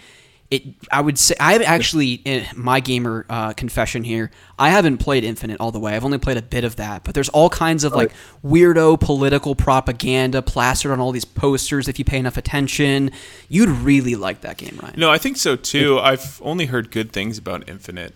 Yeah. What were you yeah, say, I'm Josh? I think you should play through it because the last two hours they like do this. They do kind of an exposition dump at the very end, but it's so well done and the the time travel loopiness and just the mind bending like thing they do at the end of that game is just like is like one of the most unforgettable moments I've had in a game. So if you ever get the chance to play through the ending of that game, I think you'll love it. It it kind of floored me when I played it originally. Yeah, I'll definitely have to pick that up. That's on PlayStation, right? That might even be part of the remaster sale because you can get the Bioshock collection for probably 15, 20 bucks, which is a steal. Well, I think it, it was um, one of the PSN like monthly things. I I think I picked it up. you may have. Yeah, don't it know. was. Yeah, yeah, So if you download so I that- might have Infinite. That'd be cool. Yeah, you should do that. Um, I have two more that I was I quickly jotting down. Um, sea of Thieves. It, it had a rough start, but the concept of being a pirate, looting these islands, building your ship, and having squads. I've watched a shit ton of gameplay, and it looks amazing. Um, I think I, I don't want to say it's dead, but it had a really rough start to the point that like people were raging on it. But I think it would have been fun to play with a group of people. Yeah. Um, and then I haven't played through the Knights of the Old Republic fully, Yeah, I haven't either. That's another And- one for me. and it's weird gameplay, and it's hard to go back to like those really old mechanics. But I would have loved to fully play through it. Um, I think I played the second one up to a point, and I think my the way I built my character wasn't good, and I couldn't escape escape that scenario that I was going into. So I just kept running in and dying. I think it was versus like Malak. Um, so I was I was also a child. So I'd like my strategy was like throw a grenade and then I just get destroyed. So I kind of rage quit that one, but I would have loved to play through those because their stories are amazing. Yeah. Those are all. I didn't. Yeah, gosh, you were like making a whole laundry list over there. I just have a couple here. Well, I mean, you've played far more games and you're you're a better gamer than I. am. It's a problem, actually. I wouldn't. Yeah, it's- it's also diseased. Yeah. Um, no, I think for me it's twofold. One we already talked about earlier in the show, and that's the Metal Gear Solid series. Um, I played more of two than I played of the first game, and I found that that game catered to my gaming tastes much more because it was as if I was playing a Splinter Cell game almost, but with with a more uh, a greater emphasis on story. And so, I mean, I have literally all of the Metal Gear Solid games. I have the Legacy Collection on PS3. I have the Phantom Pain Collection with Ground Zeroes on PS4. So it's just a matter of when I'm going to go back to those games. I guess, Josh, maybe I'll, I'll kick the question to you. Have you played all of those games? Oh yeah, I I love uh, the first four games are some of my favorite games of all time. I think five is a very well playing game. I think the storyline kind of suffers because I think you know the infamous story of Kojima leaving Konami and all that. I think Yep. he he didn't get to finish it completely, so the stories kind of felt a little rushed in the fifth one. But besides that, the one through four, the gameplay and the story is just uh, it, it gets the Kingdom Hearts levels. I'm gonna say it. Number Oh, yeah. four is so you get in the weeds a little bit, but if you play all the games, it has that payoff where it kind of ties up all the loose ends. And I just really, really, really love the series. It's one of my favorites. So Okay, so with that said, then, what would you recommend me going back and starting with? Because I've tried the first game a million times. Do I keep going back until it clicks, or do I split, go back and play like Sons of Liberty or Snake Eater? Um, honestly, I think I don't know how many how long the cutscenes are for the first game, but if you want to just watch the cutscenes for the first game because you don't like the gameplay, um, it does set there is some payoff later on in the series for knowing the story Okay, of the first good. game. Yep. So maybe you just sit down, crack a beer open, and watch it. I think it's going to probably take you like five six hours, you know, to watch through that, Okay. and then play play two three, play play it in release order. Play two, Okay. three, then four. Even though three does actually three and five are in the past, so actually five is the sequel to three, if that makes sense. Interesting. Yeah, I've, I've looked up the chronology of when those events take place, and it's crazy. It's it's worse than Kingdom Hearts. Yeah, it's it's it's similar to the thing I would say about Kingdom Hearts. You probably want to play it uh, as they come out because Yeah. the gameplay improves as you play through them. So Gotcha. No, that that's a good tip. I will definitely have to do that because I, I just feel like that's a a box in my, my gaming history that I I- I don't just want to check the box because I think so much of that those stealth mechanics really cater to what I love in video games. So it's definitely up there on my bucket list of playing. The next series for me, uh, for forever, was Resident Evil. I just um, I grew up watching horror film, so I was always big into that genre. But when it kind of crossed over into video games, I could never really get myself to play them. After getting a jam-packed demo disc on the PS2 with one of my buddies, and it had a demo for I think it was Silent Hill or two or three, where you were going through this theme park, and there were these guys in bunny suits with their heads cut off and there's blood all over the place that were just sitting on benches and it was just like this is just I can't do something like this. Like it's one thing to watch something pl- play out and not have any control over it, but when you're put in the shoes of a character that's being chased by these crazy monsters, I just couldn't commit to something like that. It was not up my alley until I played Resident Evil 4 on the Wii. And that's when everything clicked with me when it came to survival horror games in general. Um, and now I would say that if I'm ranking my top 10 video game series, I really have to sit down and, and crunch the numbers a bit, but I think Resident Evil would probably come at least at the tail end of that list for how how much I've grown to love that series and its weird um, it's weird lore and how they continue from one game to the next, even if it's not um, a, a cohesive story. The characters still have reoccurring appearances, which I think is really neat. So, um, and, and then I, I, I'd echo a lot of what you were saying, Ryan, about Knights of the Old Republic and things of like that. I would I would also say Resident Evil for me as well. Um, that's not my genre of games, as you know. But like Evil, us playing together or me watching you play, um, I can definitely appreciate why people love the series. I mean, I had a shit ton of fun with the batons and us just like melee combating In Resident Evil 5, yeah. yeah, our way through the entire game. Um, I don't think I can do the really locked um, camera angle. It's just not what I'm used to and not what I find to be fun. But someone who's skilled and as actually like knows how to play in that con- like box, I can appreciate it for Yeah. sure. Yeah, Awesome. and that's a series I never played as well. Um, I've been, I have a list of things I want to stream, and uh, it's just like the matter of actually finally getting down and sitting down and streaming. But I want to get my little brother and then have him come over and turn the lights off and just stream some Resident Evil and get into it. I think that would be fun. That'd be a really fun stream. Well, and the crazy thing about Resident Evil 2, especially, you know, you can stream right out of the box with the PS4, Xbox One.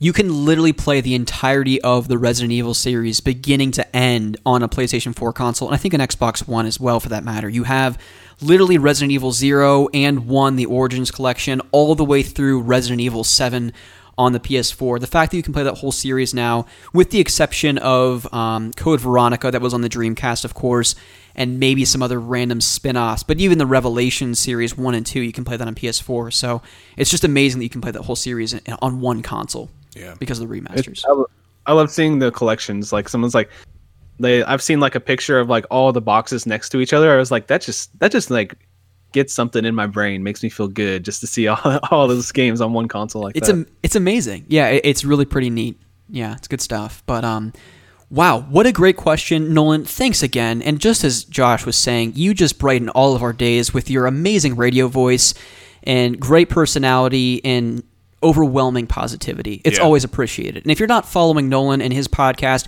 Young Nostalgia, you should be. He's also streaming on Twitch. Um, I wish I knew your Twitch handle. It's like APOC something rather just go find Nolan on Twitters. He's great. He's a really good guy. But we have to get to the main topic of the show, folks. We are going to be talking about all things The Last of Us Part 2. I want to discourage all of you if you've not played the game or if you're in the midst of playing it now and have not seen the credits rolled yet, if the credits have not rolled yet, do not listen to the back half of this show, okay? Just because you may have read certain events that have happened in the game and you just thought, like, oh no, I'm not going to play this game, trust me, this is a game that you need to experience yourself and formulate your own opinions. Trust me when I say that. But from here on out, we are getting into spoiler territory. But before we do that, I want to have some phenomenal music by the brilliant composer of Last of Us Parts 1 and 2, Gustavo Santaolalla, take us in to the spoiler filled discussion of The Last of Us Part 2.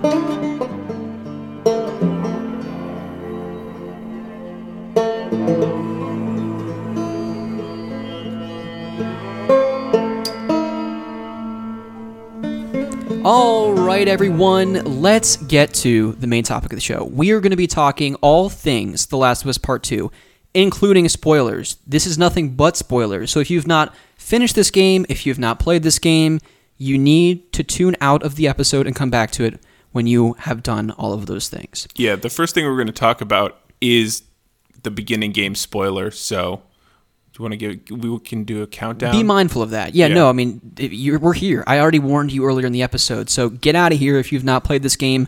Please come back when you do, because this is a masterpiece that I think should be experienced by everyone.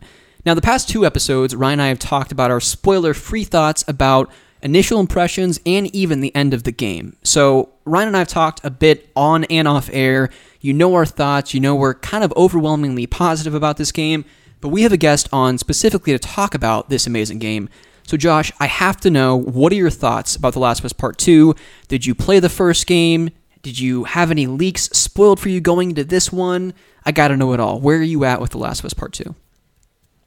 All right, so I was on the internet and I made this petition to change the storyline. No, okay, um, no, Oh, he's one of those uh, guys. It, it's an incredible game. Uh, both games, um, I love the first game to death. Um, the relationship between Joel and Ellie, it's iconic. It's it's amazing. Um, the the the way they build the world in this series, it's just unparalleled. I think. I think the way they set the tone for everything, the environmental detail, the voice acting, the you know, it's they spend some money on this game. You No know, that's one thing you can see. Like they spent some money to make this game look amazing, and then there's a lot of care and uh, just thought that, that gets put into the storylines and the characters and the characterization. They get good actors that just pull off awesome storylines. So I did play the first game. I've played it to completion a few times, and I had not never played the DLC. So a few weeks ago, I decided to play that leading up to two, and it was just as good. I felt I feel like the gameplay improved a little bit in the DLC, and I was kind of getting primed for a little bit more Last of Us. I played that DLC. It takes like what three four hours, and I was like, okay, I, I need more of this. I can't wait. And when I got this game, I couldn't put it down for the first few days, and actually this whole time, I I feel like I m- had more marathon sessions of this game than almost any game of, in recent memory. Mm-hmm. Uh, may, maybe I think Death Stranding is probably tied, but this has been a very good year for me for games because that game was awesome too. But that's a different story. Uh, this game is a masterpiece. Um, it's it's one of my favorite uh, games this generation for sure. I think everything from the environmental detail, the storyline, the gameplay, the characters, the the acting, the facial capture. I think almost any it's you could start nitpicking the story plot points and the way they pace out the storyline if you want to. I, I kind of Mm-hmm. enjoyed how they did it, which we will probably dive into a little bit more. But all in all, man, this this game blew me away, and I it was it was basically the video game equivalent of a page turner. I did not want to Mm. stop Mm-hmm. playing until I found out what happened at the end of this game, or what happened next. I just wanted to see that next story beat, and just how powerful all the the characters are and the the acting is. It's it it'll go from making you cry pro- to making you feel like super happy to punching you in the gut with some crazy story beat within like two hours and it's just like the way they they they played out this game is just fantastic and i i absolutely love it so No, that's a great great synopsis for sure. And I loved your comparison to to a, a page turner, you know, like a novel that you just cannot put down. Chapters seem like sentences, you're just flying through it. And, I feel the same way. I cannot think of another game in recent memory or for really console generations where beginning to end, I just I felt like I needed to play this game to completion in just a short handful of sittings, and I did. I, I played this game beginning to end in three sittings. I didn't check to see my timestamp, but I think it was certainly north of 25 hours, probably just under 30. And Friday, 10 hour marathon session, played till 1 o'clock in the morning. Saturday, same thing. 10 maybe 12 hours. And then Sunday, uh, I went to my dad's for Father's Day, came back, booted it up around 2 or 3 in the afternoon. Credits rolled around 11, 12 o'clock that night. I think Ryan literally had the timestamp. It was like 1038 because you got a fucking Scyther, shiny Pokemon, and, and, and yeah, Pokemon it was like ten forty. And he, and he, and he texted me about it. Um, yeah, I'm I'm right there with you. I think this is cinematic storytelling at its finest in a video game, no less. I think they took everything about the first game in The Last of Us Part One and outdid themselves in just about every regard. I, I never, you know, and a lot of the criticism coming into this game, and, and we're going to get right into it here, is Joel dying, right? For me personally, I talked about in the prior episodes that I had a story beat spoiled for me. I was on Twitter, I posted a picture of my dog, he looked sad, and I tagged Neil Druckmann and I hashtagged The Last of Us Part 2 and said, waiting for The Last of Us Part 2 got me like Scooby, sitting here looking sad. And within seconds, this burner account replied to me and said, Too bad Joel dies. And this message came across my computer screen as I pulled up Twitter because I saw a notification and I thought maybe Neil Druckmann retweeted me or said, Hope you enjoyed it, whatever. Or even maybe he, he liked my tweet. And I sat here staring at these five or six words, Too bad Joel dies. And I was like, Oh, I was just like crippled that this beloved character, my Joel, dies in this game, right? I, I just, part of me knew going into this experience that that was probably going to happen. We would lead up to that, especially looking at the story uh, beats, the trailers that we'd seen up to this point, where Ellie drops down in this area at, we now know as Hillcrest in this gameplay demo that we saw um, maybe at I don't know state of play or something like that months and months and months ago, and this character grabs her by uh, from behind. She turns around and says, "What the hell are you doing here?" And you see Joel, and he says, "You really think I'd let you do this alone?" And that for me was just like this sigh of relief, like, "Oh, okay." they somehow they make up it's all going to be good clearly ellie's going to find out that he lied to her back at the end of the first game she could have saved humanity and they they have this reconciling moment and they go on this long 20 to 25 hour adventure and joel ends up having this sacrificial moment at the end. That would make sense right? That's that's the story beats as a game player that we would expect. But what i love about Naughty Dog and Neil Druckmann as director and everyone that had a hand in writing and directing this story is that they subvert your expectations in the best of way. And I think Joel's death was a supreme example of that where you wake up as this young girl named Abby who I got the collector's edition of the game. The front of the steel case was Ellie's face, the back of it was Abby's face. I didn't think a thing of it. I was like, "Oh, okay, this other chick, she kind of looks like Ellie, but I didn't put two and two together. You wake up as this girl, you're in this cabin, you're talking to this guy named Owen. A lot of snowfall. He says, like, hey, I want to show you something. You see this city, and you're talking about this guy and pulling him out of the city and finding him. And I kind of presumed maybe they're talking about Joel. Yeah. And then she's like, oh, he's fucking pregnant, or he, he impregnated Mel, whatever. And it's just like, who are these characters? Why do we care about these people? And then this crazy moment happens where she's running, she gets tracked by infected, and then she runs into Joel and Tommy. And then you have this moment where she's like, hey, I have a shelter, let's go here. And you walk into this building. And I think what's frustrated me most, obviously, it's no secret that this game was review bombed to hell. Probably The Last Jedi, I think, is the last time the internet was so up in up in arms about uh, a piece of media. I guess maybe the, the, the Game of Thrones series, Yeah. uh, the last you know Yeah. uh, season, where the internet was just losing their minds about petitioning to hit the restart button and redo something. But it's this moment what I think is so beautiful, and why I'd encourage everyone that needs to play this game to understand why this moment is so important. Because they might read Joel died and they're like, no, I'm not going to play that game. But would you really want another 25 hour adventure where they just go on a cross country trip, they run into a couple bad guys, Joel and Ellie I'm speaking of, and you do the same old song and dance? No, I- personally wouldn't want that. But I'm getting back to my point here. So they go into this cabin, and there's this this moment, and this is why I have to just bow down to Troy Baker and his phenomenal motion capture performance because they walk into this room. You have this group of characters surrounding Tommy and Joel, and Tommy says, Hi, I'm Tommy. This is my brother. And Joel gets into the center of the room and he says, I'm Joel. And then this moment where the entire room's demeanor changes, and it's like something's not right here. Yeah. And you see in Troy Baker's performance, in his face, in Joel, he has this moment where he says, Sounds like you guys have heard of us or something.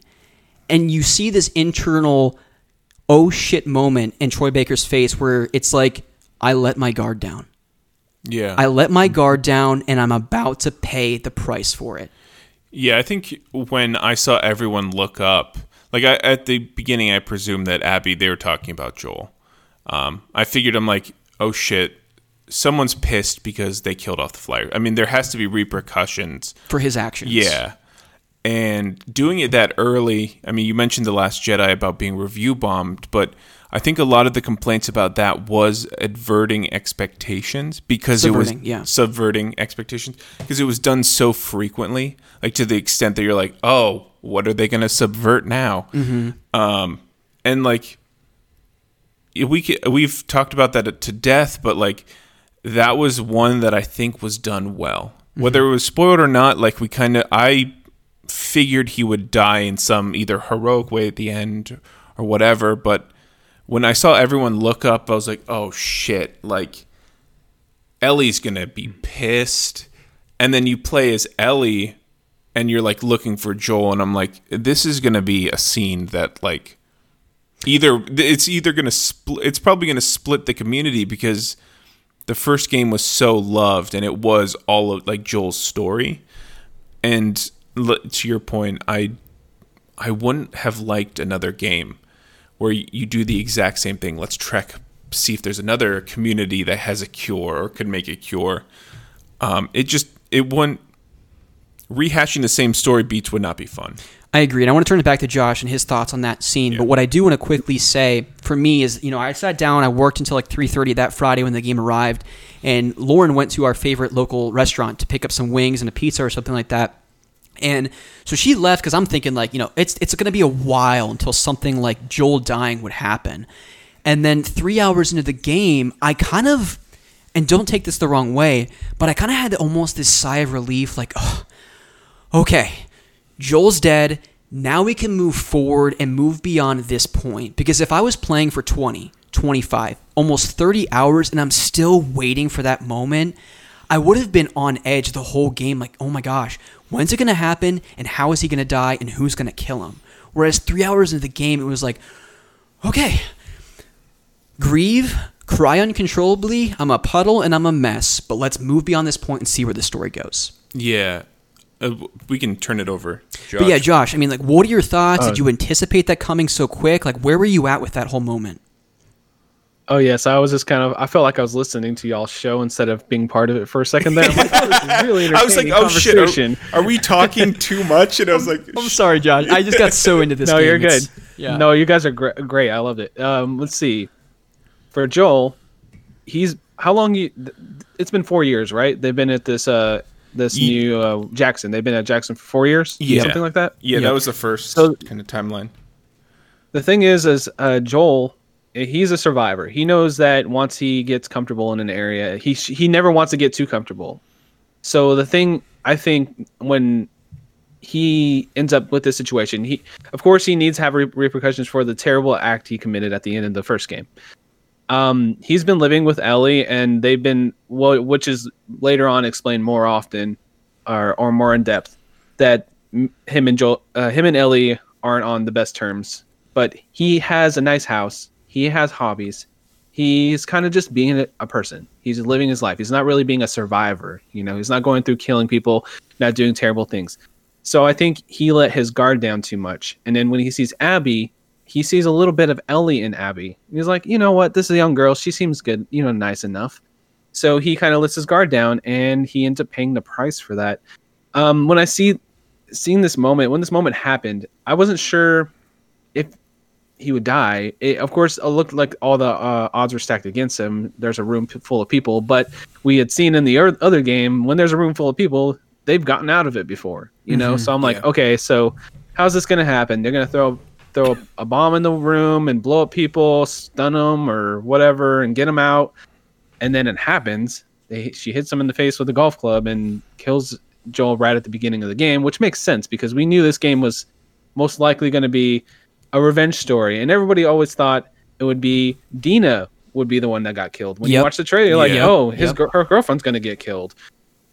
But then they kill Joel, which is of, of course a character we've all spent so many hours with, thought about his motivations, thought about that brutal act he did out of love at the beginning of the game so much that we love this character so much. And then so when that happens, when I personally did it, I got pissed off at that character. Hundred I was like, "What the fuck? Why? Why did she kill him?" And then, of course, later on, we figure out all the details about it. But at that moment, I was just like, I didn't even cry. I was more just, I was kind of shaking a little bit. I was more shocked than anything because I didn't have, I, I, I kind of a little bit of a bummer that you got it spoiled. That that's happened to me. That happened with um, Endgame for me. I got a couple of things spoiled from that game, um, from that movie. So I understand um, getting a spoiler on the internet. That sucks.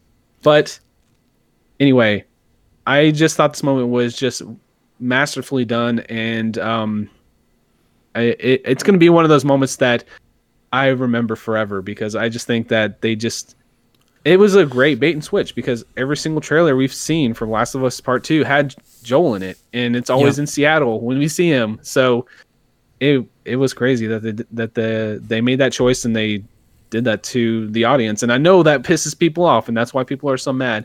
Which I wish people would get over that, but it is what it is.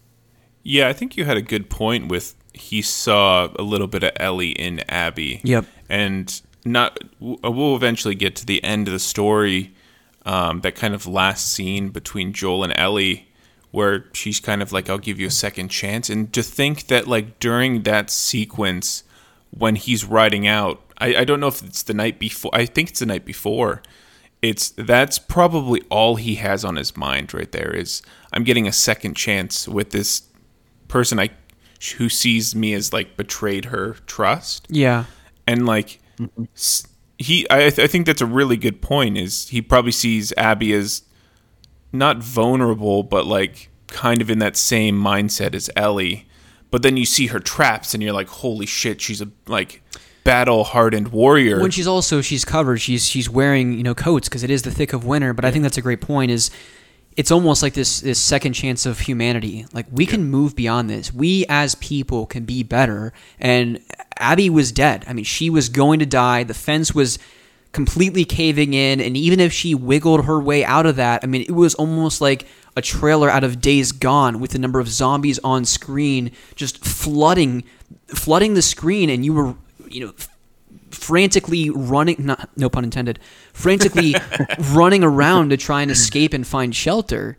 And i think that's great that you know i guess staying on the track of, of joel letting his guard down i think why i think it's so important for people to play this game and, and have the controller in their hands and experience it. Like i don't even think it's enough to just watch all of the cinematics on youtube or watch a, a twitch streamer play this game out because it hits you so much differently when you have the controller in your hands. And I was reading on Metacritic today some of the the criticisms of the game, and one person in particular was just going on and on about how Joel shouldn't have died. Joel and the 13 to 15 hours we spent with him in Last of Us uh, Part One never, ever would have walked into that building, even if he successfully was able to escort Abby to that lodge. He and Tommy would have booked it out of there even in the midst of the snowstorm. And I think and largely I'd agree with this person that wrote that review. But then it's after Joel's death, after Ellie's mourning, he's she's standing at her grave and Dina gives her her piece in her space and they walk back to Joel's place. And this is one of my favorite moments in the game. And Ellie says, I need to go in and get something. And it's this moment in the game where you, as the player, are given complete freedom and as much time as you want to explore Joel's house. And there's so many Easter eggs in the house that later in the like you pick up literally the dinosaur guidebook that you get in the flashback later in the game when you go to the museum that when you pick that up and Ellie says, "Gosh, that was such a great day." And me as the player, I'm thinking like I don't know what that means, but whatever. That's kind of cool. And then you walk upstairs and you see all of these wood carvings of different animals and creatures that Joel has carved himself, and then you see a wall of guitars, and you just see this very human character that started settling down. Yeah. He found Jackson, as you were talking about, Josh. He wasn't in survival mode anymore. He found a place where he felt comfortable. He started taking up hobbies. And so it makes sense when he sees this innocent person in need like Abby, he's going to help her and he's going to walk into a place that seems safe. And it's just frustrating when you have such a you have the masses just attacking the direction of the story and Neil Druckmann saying that's something Joel wouldn't have done.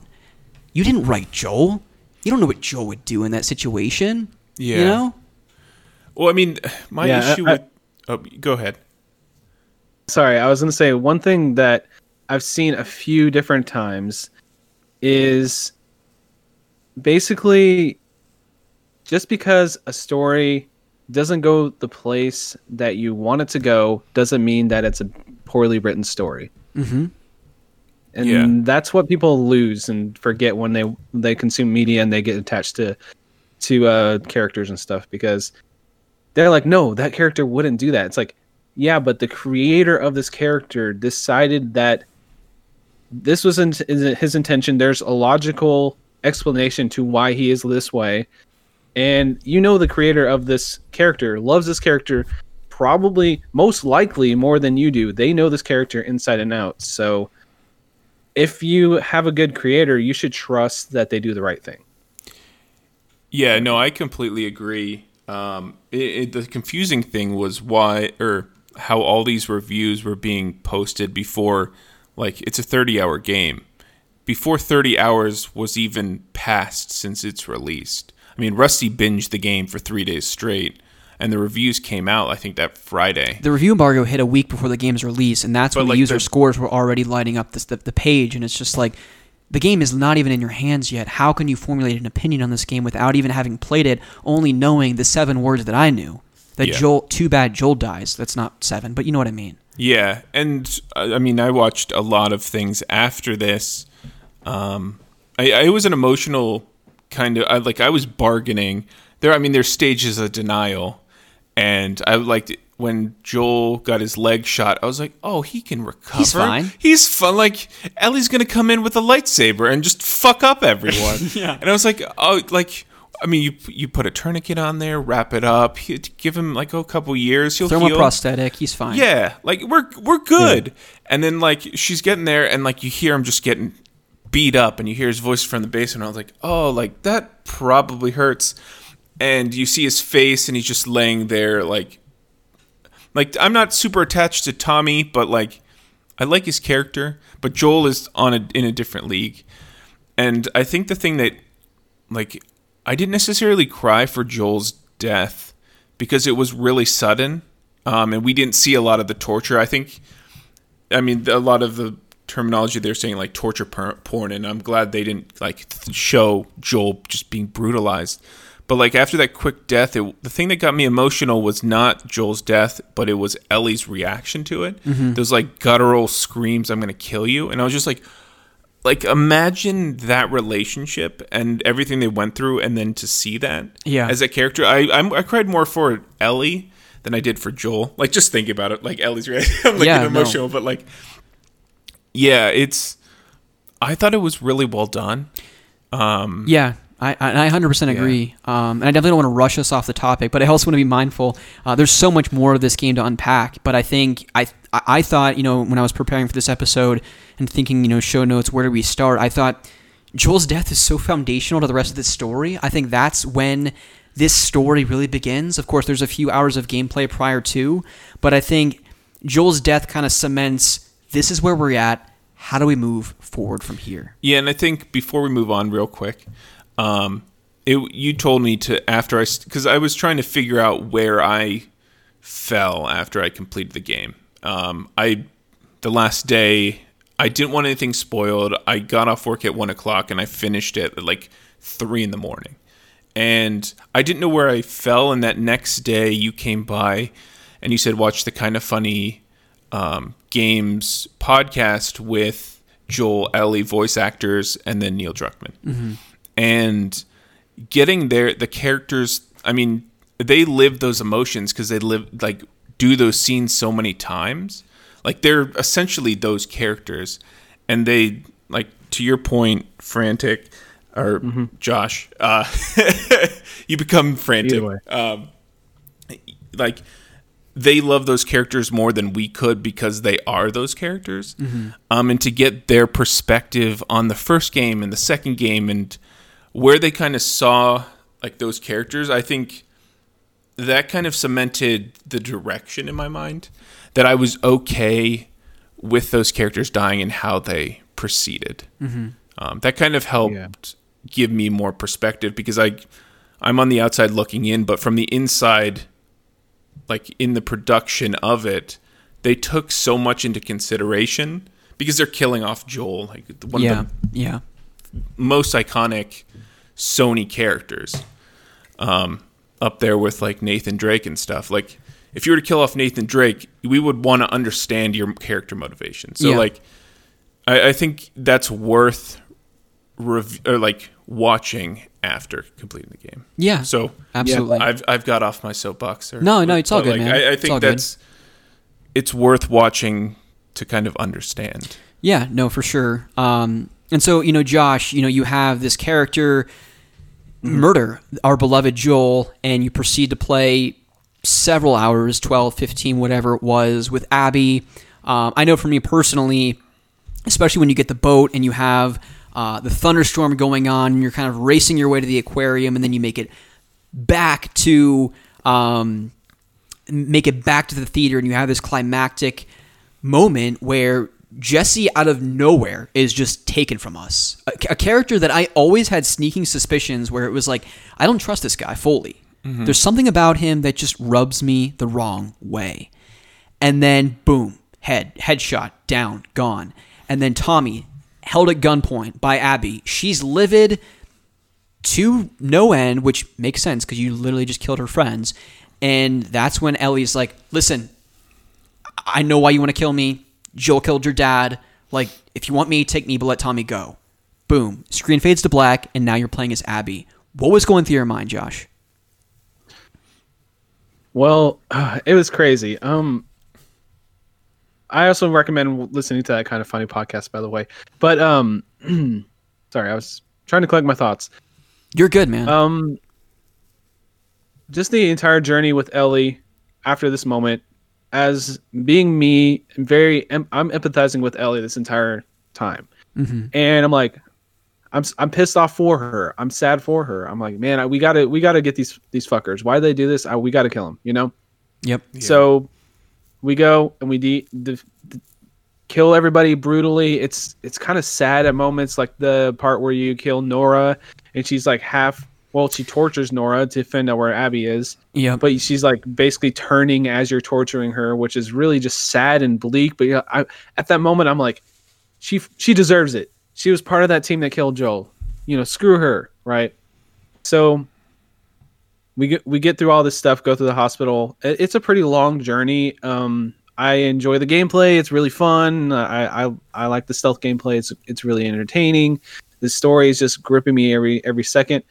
And when we get back with uh, what's what's Jesse and um, she comes in there, barges in there, kills him instantly. I'm just I'm shocked. I'm like, holy shit, he, that's it. He's dead. Yeah. And then it looks like they're, she's gonna kill Tommy, and then she says, you know, I know why you're here. I'm the cure. Blah blah blah. And then it cuts to black, and then it fades back, and it's you're playing as Abby, and it says Seattle Day One, and I was like, wait, they're not gonna do this. They're not gonna. Wait, what? You know? And then I, I'm playing, and I'm playing. I'm like, they're gonna have a time jump at some point, Yeah. right? Yep. And then I'm just like playing this game. I'm like, no, we're gonna see the entire her entire side of the story, and I hate this character that I'm playing as during this time. I'm like, why am I playing as this horrible person that killed Joel? What the hell? And I, I think it's a really interesting trick. It's kind of a trick. They they trick this a little bit in this game because they take this character that we should just absolutely loathe. Like this character killed one of our favorite characters from the first game. Like this character that we spent so much time with. He's awesome. We love him, right? She just brutally killed him. And then the thing that kind of I know I'm jumping ahead a little in the story here, but It's all good. um, uh, when they do the flashback where they actually show a little more backstory for Abby and they save that zebra, and then you kind of figure out who the doctor is, her dad. That it was the doctor that was going to, you know, kill kill Ellie to try to save the world. I had that. I call these moments when I play games my yo moments. All right, because I'll be sitting there, nobody's in the house, or my fiance's in the house, whatever, and just I'm just sitting here. When I fi- found something out, something cool out, I'll be like, "Yo," you know what I mean? Because I just found out some crazy plot point or whatever. Yeah. Um, so I had that moment when I found out she was uh, uh, his daughter, and I was like, "Holy shit!" Okay, so this is interesting, and I just thought that turning point was just such a fascinating way to go about this game, and I did not expect that. Like honestly, a normal game, you'd see Abby come in there, and that would probably be the end of the game. You have a boss fight with Abby, and then it's over, That's right? it. Like Yep. a ten to twelve hour experience, and that's it. But what they do here is just so fascinating, and I I, I applaud them for taking this crazy plot turn. Yeah, no, I agree, and and it's funny you say all that because um, I, I was in a very similar similar place, and it's funny because um, I got to a point where I finished the game, and there were certain plot points that I wanted to see in person Ryan's reaction, and so I remember going over to his place. And after that theater scene happens, and you go to this this place, you're in this forest playing as a young Abby. You have this shift, and I remember Ryan said it. He's like, "Oh, they're actually going to make me empathize with this girl, aren't they? Yeah. And I was just, of course, radio silent. I didn't want to say anything. and then like didn't I, I saw the anything. dad in person. I was like, oh, he's like the. I was debating. I'm like, oh, what if he's the doctor? And I, I actually went back after I beat the game and double checked. The doctor that you have to shoot as Joel has a mask on, so they really could have done anything with the face. Mm-hmm. So I'm like, Yeah. that I'm like that would be so clever because like through through the be- end kind of portion of Ellie's story, I was always like, Jesse, like Jesse was talking about we need to bring Dina back. She's pregnant. Like, you get Tommy back here.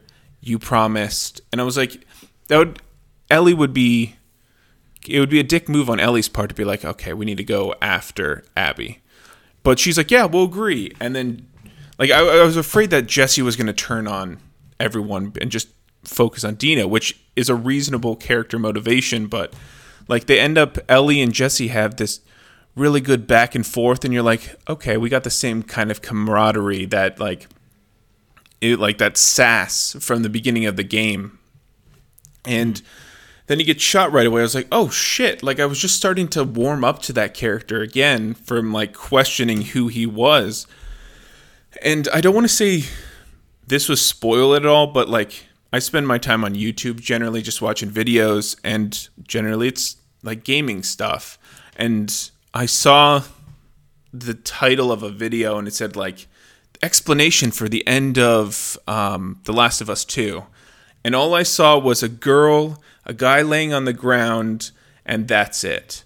Like i, I didn't have any context. So then when i actually got i'm like that's probably something and then I get there, Jesse shot, and then I see Tommy on the ground. I was like, "Oh, okay. That I mean, that makes sense. Like, I didn't see anyone getting shot or anything, so it was kind of just the midpoint to the game. Um, so I, I didn't feel like I got the game spoiled at all. It wasn't like the true end. But yeah, you watched that. My reaction to that scene, and then was it was it the zebra scene where you're like Abby in the forest is the first Abby scene, right? Mm-hmm. Yeah. So First flashback. You go through the hospital. Yeah, you go through the hospital so many times, and the second, like, yeah, I was questioning, like, are they going to make empathize, make me empathize with Abby's story? Mm-hmm. Because, like,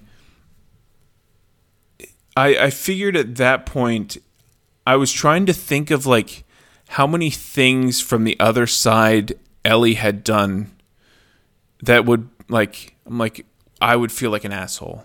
And the Nora one is definitely a good one to, that you pointed out. And like even in on the way to get to Nora, just entering the camp through the water, you kill the Asian girl with the PSP. I forget her name. First of all, PlayStation Vita. Correction. Keep going. Vita, yeah. And like even Ellie's just like, oh shit, like I shouldn't have done that kind of thing. And then you meet her as in like Abby's story, and she's just this likable character. Like they're just trying to survive. Um, and I'm like, oh no, like it makes me que- it made me question everything. And like my favorite stories are where you can empathize with the supposed villain. Um, and Black Panther, I think, is probably my favorite instance of that. And even like Endgame and just like Thanos' story, you're like, I mean, he kind of got screwed. Like you, when you can empathize with the villain, it it makes you que- not quote right and wrong because like killing off a shit ton of people is always bad, but like if they have their justifications and you can kind of feel for them, like it makes the story so much better. So when I I guessed that, and I was like, if I'm gonna, I didn't get to the Seattle one day one thing, but I'm like, if they do that, that's gonna be amazing. I'm gonna Yeah. love this game. I didn't expect to play another like 15 hours as Abby, but like I was excited to feel empathy for her. Yeah, and I think going back to your point about like Thanos and even Black Panther, when you can humanize a villain, I think it's it's credit to the storyteller because anyone can tell a tale of some big baddie and then you have a superhero that comes in or just some main protagonist that comes in and saves the day and kills the villain and that's the end of the story. But when you can walk in the shoes of the villain and understand where they're coming from, that's the challenging part to storytelling, in my opinion. I'm not a storyteller. I don't know what it's like to write pen a script for a film or a video game, but I think the folks at Naughty Dog did a brilliant job because when that turn of events happened, the screen went black. This was when I was playing Saturday. This was my binge. The, the day after, I had, of course, binged for 10 to 12 hours and gotten through uh, quite a bit of Ellie's part of the story. Um, but when this turn of events happened, and I'm walking through the forest as Abby is this young girl, and I meet her father, and then Owen comes towards me wearing this Firefly logo on his vest that's when I was like questioning, like, oh my gosh, they're part of the Fireflies. And then when you get the revelation that he's the Doctor and he has the potential to save humanity, and Joel's the reason that he prevented him from doing that. And then it says day one Seattle. I was with you, Josh, where I was like, okay, so maybe I'll play a day of Seattle just to see some of the events from Abby's perspective. But then I'm walking through some of these buildings and I'm looting it and getting the ammo. And then I start finding supplements. And I'm like, holy shit. I'm leveling her up, going through all of the upgrades in Song and Dance that I went through with Ellie. And that's when I got through like all of day one with Abby. And I kind of was like, fa- not fatigued, but it was like at this point, one o'clock in the morning Saturday. And I'm like, I, I don't know if I'm as excited to, to play this game anymore. And so then Sunday rolls around and I start that binge again. And for me personally, it's when I came into contact with Lev and Yara. Mm-hmm. Lev is, in my personal opinion, one of the best characters, not only in this game, but potentially in all of video games for me. Uh, that might sound, sound kind of hyperbolic, but as you're going through this journey, when they initially come into contact with the scars, of course, Abby's captured, she's hung, Yara's also captured, and that's when Lev comes in the picture and just Legolas shoots all of the scars, comes in, saves the day, and that's when Yara's like, hey, she helped me, we gotta save this person. For me personally, it kind of mirrored the first Last of Us when Joel is tasked with Tess to escort Ellie out of the city, and then they come through the sewers or wherever they were and they get stopped by a guard. And that's when Ellie shows how tough she is, stabs this guy, and then Joel's like, who the heck is this kid? She actually can pull her own weight. It kind of mirrored that relationship for me with Abby and Lev to Ellie and Joel. And so as you progress this story with those two characters, I fell so in love with their dynamic. At the same time, I'm still questioning. I don't know if I'm fully on board with this Ronda Rousey wannabe bitch who whacked my Joel with a golf club and killed him. I'm still, I still have serious reservations about how I feel about her. But the moment I was a freaking mess crying is when Yara gets killed, and I'm seriously, I'm getting really shaky and nervous right now. When Yara gets killed, Abby and Lev make it to a building, and Lev is just grieving, and she's like, she's gone. She's gone. My sister's gone. She's like, your fucking people killed her. And then Abby says, hey, you are my people. And she grabs Lev, and then they just do the preceding events of the game. They go through that city that's in flames.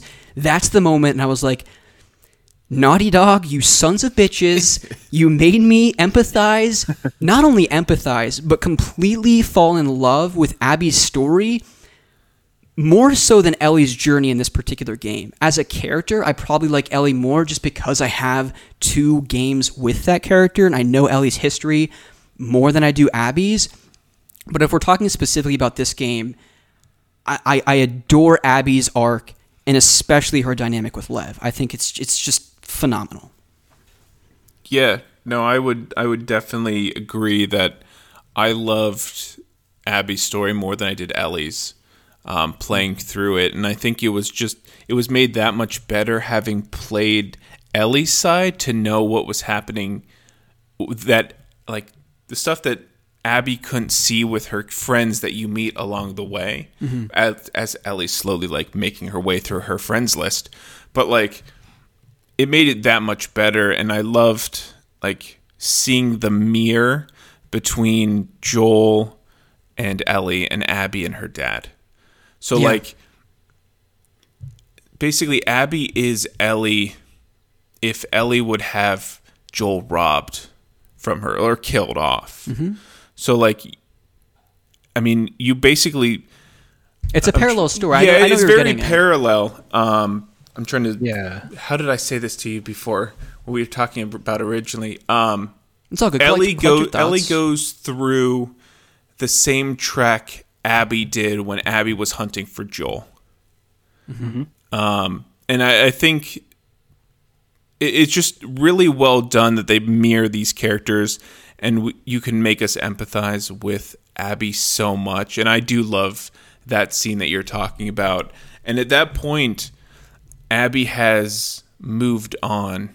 Um, I, I, I feel as a character she's probably empty after killing Joel. Like you, you don't really come back from that amount of revenge. Mm-hmm. But like that that conversation with Lev, like you're my people. She's progressed and she's kind of moved on with her life and found her new kind of family. Yeah, I think she's found peace and she's matured beyond the horrific act she committed. I mean, she literally became a machine. You yeah. know, she trained her. That's why yeah. she had the physique that she did, is because her life's purpose. And and I'll, I'll get to this later because I want to get back to Josh. But her life's purpose was to kill Joel.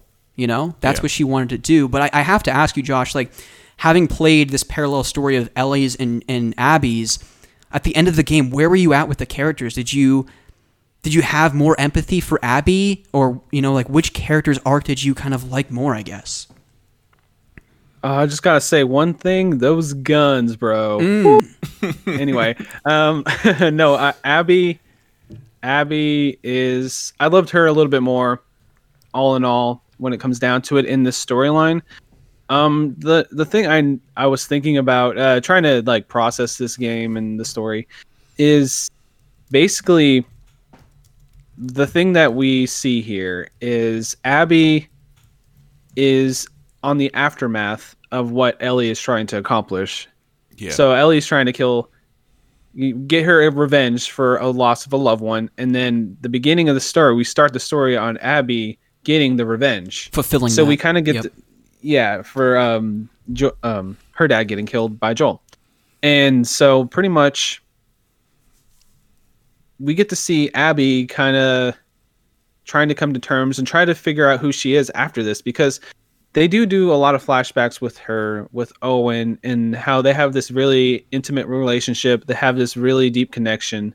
They they absolutely love each other. They're probably meant to be together. Yeah. But she is so obsessed with training, trying to get more muscular, trying to be a killing machine that she basically misses that boat, misses that opportunity to be with her, you know, true love pretty much because, you know, she was more focused on getting back at the guy who killed her dad. Um, and when we see Ellie's trying to struggle with the same thing, pretty much with Dina, because um, in the farm scene where she decides to go back because you know uh, Tommy comes back and tells her, "Hey, you know, we found Abby. I know where she is," and she's like, "Okay." You know, I'm not to go. And then she decides to go because she's having PTSD and all that. We kind of, I just think that it's really cool that we got to see both of these characters.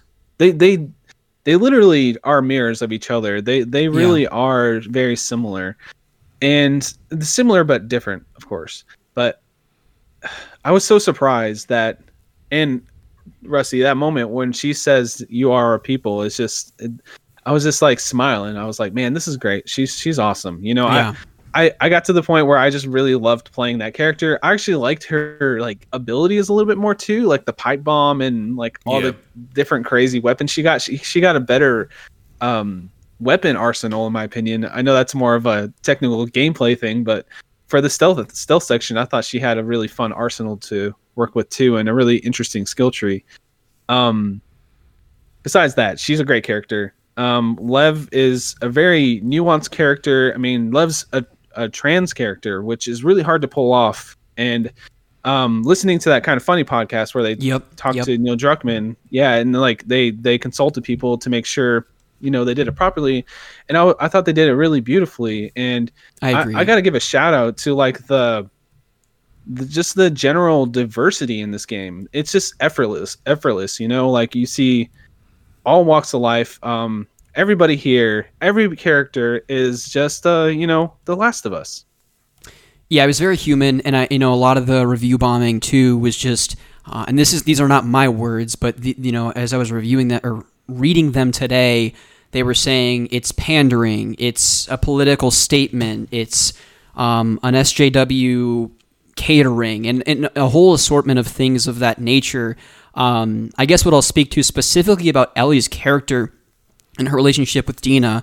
Uh, I love Dina, by the way. I think she's amazing. Yeah, I know I- she's a very love or hate character from the podcast that I've listened to to this point. awesome. I think she's great. She really brings Abby, she really brings Ellie back to earth when she goes off the deep end, um, even when she's not successful in doing so, of course, if we're talking about the farm scene. Uh, but I think their relationship is so human and so beautiful because you look at these characters and it's not just like this super lovey-dovey thing. They get frustrated with one another. They call each other out. They argue. They disagree with things. And I think how they were able to make their relationship so beautiful. Um, and I guess the point I'm trying to make is getting back to the Left Behind DLC. That I don't think you're alone, Josh. I don't think a lot of people played that game and played that DLC. That character arc in terms of Ellie um, being gay was established in that DLC. There was no pandering or catering or shoehorning anything in there. It was a part of her character when she was a young girl in the beginning of The Last of Us. And if you saw that, to see how she was able to find a companion, a partner in Dina, and that it was done so well, in my opinion, I think is something incredibly beautiful. And my hat goes off to the team at Naughty Dog to have so brilliantly written that relationship and those characters. I, I think it's just it's it's just amazing. Yeah, I, th- I think Yeah, the, uh, you can go ahead. I was Go just ahead, gonna Josh. say they nailed it. Uh, of course, we know Dina is bisexual as well because she had a relationship with Jesse. So it, it's it's interesting that that they. I feel like they really took the time to do it right because you could really do the thing that people are con- accusing the game of doing, which it's not. You know, being pandery, being cheesy, being one note. This game is anything but one note. That's all I was mhm. gonna say.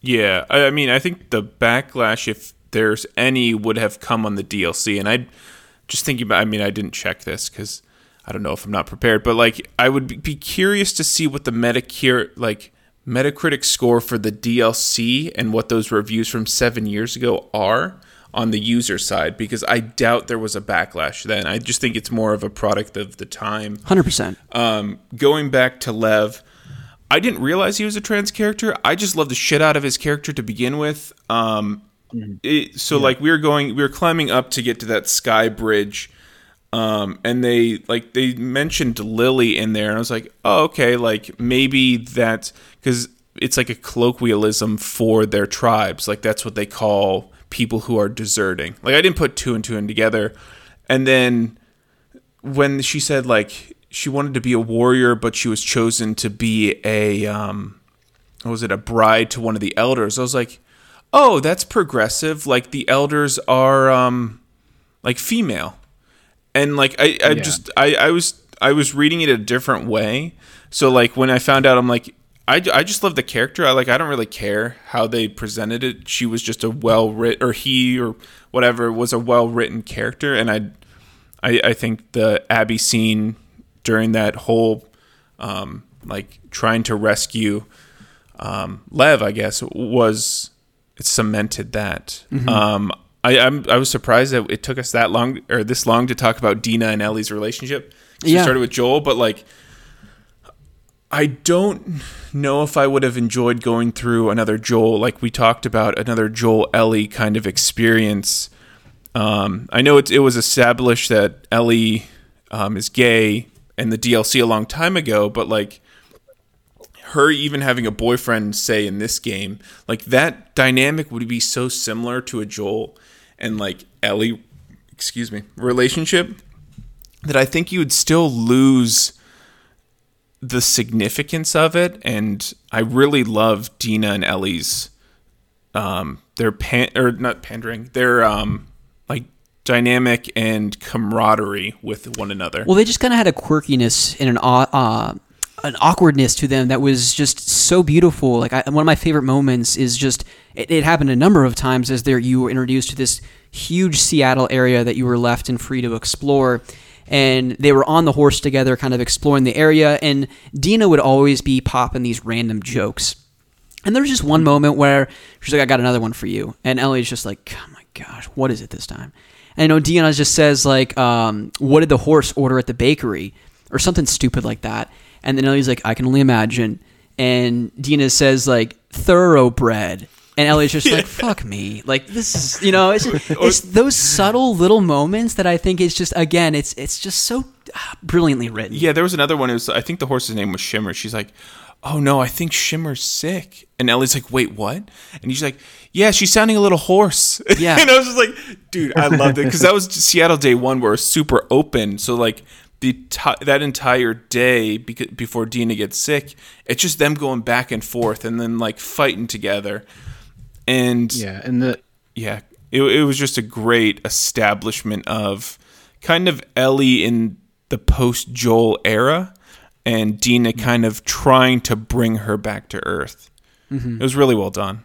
Yeah. What were you going to say, uh, uh, Josh? yeah, I was gonna say the thing that really like cemented and sold me the most on the relationship is during that Seattle Day One open world where I had to do everything in that open world, by the way, and find every little nook and cranny. but um, the music shop when you yes. go and you get that first guitar mini game, Yep. and um, you, I'm like, oh, this is pretty interesting. And then she starts playing a-ha's uh, "Take on Me," and just the beautiful. It's just like one of the best moments in the game for me. I've watched it like I don't even know how many times. There's actually a YouTube video of like a rehearsal version of it with Ashley Johnson and uh, I can't think of the Shannon actor Woodward. who plays Dina, but yeah. It's just a beautiful scene, and the way they motion captured the face and faces on both characters. Um, there, if you watch Ellie, Ellie's face, especially in this, you can see her go through a bunch of emotions, and then you see just uh, Dina just super happy, just in the moment, and it's just a really nice and touching scene. I was just like, man, they they really nailed it with this. one of my favorite parts about that is that that moment is completely missable. Yeah. You can go through the entire game and that never happens. It's not there. It's not a story beat that you requires you to go through to progress the game. And I think that's why talk about rewarding exploration. Like screw trophies, screw collectibles.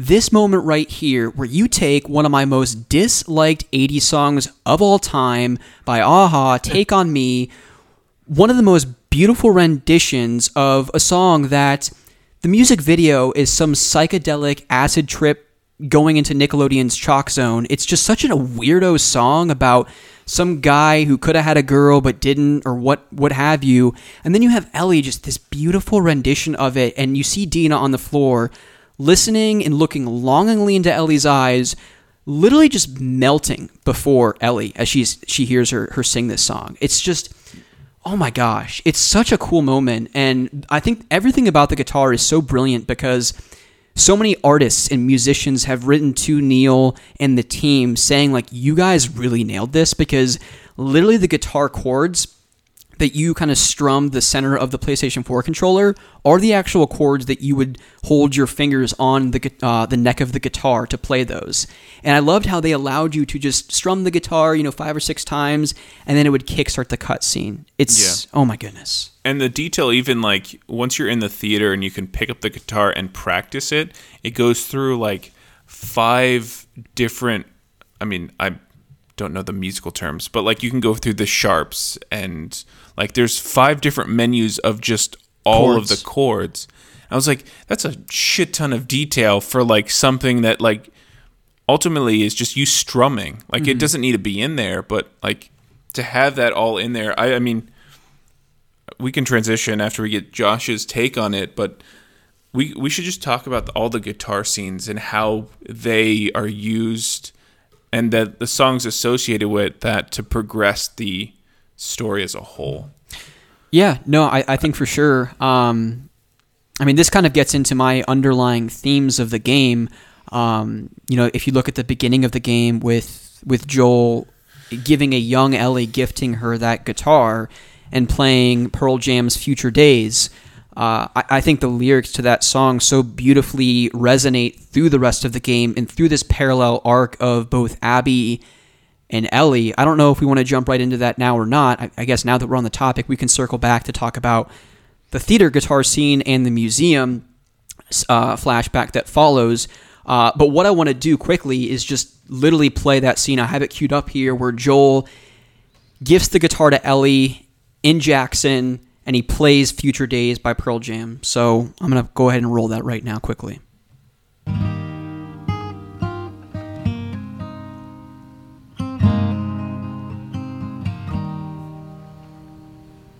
If I ever were to lose you, I'd surely lose myself.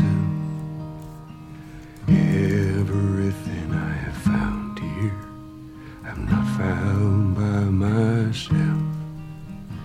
Try and sometimes you'll succeed to make this man of me.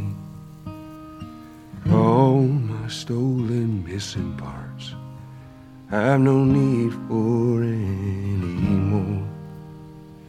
Yes, I believe,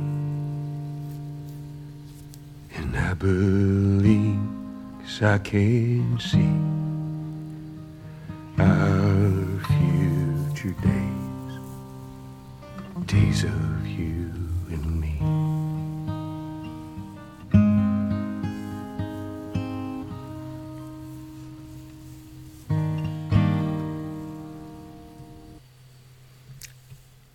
I think that's such a special moment that at the time, because it's in the very beginning of the game, as the player, you don't really understand the importance of those words, especially if you don't know what happens in the later portions of the game. But what I think is so beautiful about those lyrics, just going back and reading them, if I ever were to lose you, I'd surely lose myself. All my stolen missing parts, I have no need for anymore, because I believe, and I believe because I can see our future days, days of you and me. This message of like, I don't really need anything else because I have you. Like, all my stolen missing parts, they're gone. It doesn't matter because I have you. But if I ever were to lose you, I would surely lose myself. And I think that story, those words resonate with both Ellie and Abby because the moment Ellie watches Joel die, she becomes a shell of her former self. So much so, Troy Baker in the Kinda Funny Gamescast, he says one of the underlying themes of this game is obsession will cost you everything. And it does. At the very end of the game, when they're on a farm, Ellie literally has everything. She has Dina, she has little baby JJ, a beautiful farm, tons of land, and safety, normalcy. But she has to give that up because she's so hell bent on killing Abby. And then in parallel, likewise, with Abby, as a young girl, when she has her father taken from her, wrongfully so, she becomes hell bent on exacting revenge on Joel, literally becoming a machine. And the beautiful moment that Josh you talked about earlier, and you hit on all these points when they're in the aquarium and he and Owen walks Abby through. He finds or he takes her to the back of the aquarium and he gives her a drink and he says just you know he tells her, "Hey, just skip training tomorrow. Let's just share this moment together." And it's almost as if it's in one year out the other and she's just like, "No, no, no, no, no. I have a lead and I have to follow it through." And she loses a life with Owen that she could have had. Josh, you said it earlier. She was probably meant to be with him. But the obsession of killing Joel ruins her. And it's just again coming back to how they humanize these people. It's it's um it's unprecedented. It's unrivaled in video game storytelling for me. I, I don't even know what to say. I, I'm at a loss for words. So I'll turn it back to, to either of you guys that want to speak to that. Yeah, Josh, do you want to jump in, or I, I mean, I can continue talking. so I want to give you a chance. No, you're good. Uh, it's hard to follow that because uh, Rusty put it so well. But I 100% agree. Um, just the more I the more I think about this game because I sat after I finished the game, I was like, hell yeah, that was awesome. You know, surface level, fantastic story, but there are so many layers to it, um, and there's so much so much characterization to it. And the thing that kind of stuck with me a lot, um, there was an early quote from Neil Druckmann, the writer of the game. He would say, "The Last of Us Two was about love, and that The Last of Us, I mean, The Last of Us One was about love. Last of Us Two is about hate." And the more I thought about it, this game is about love as well. It's about love and hate. It's about it's more about experiencing loss of love that turns into hate, you know, and sometimes uh turn turns people into monsters, you know.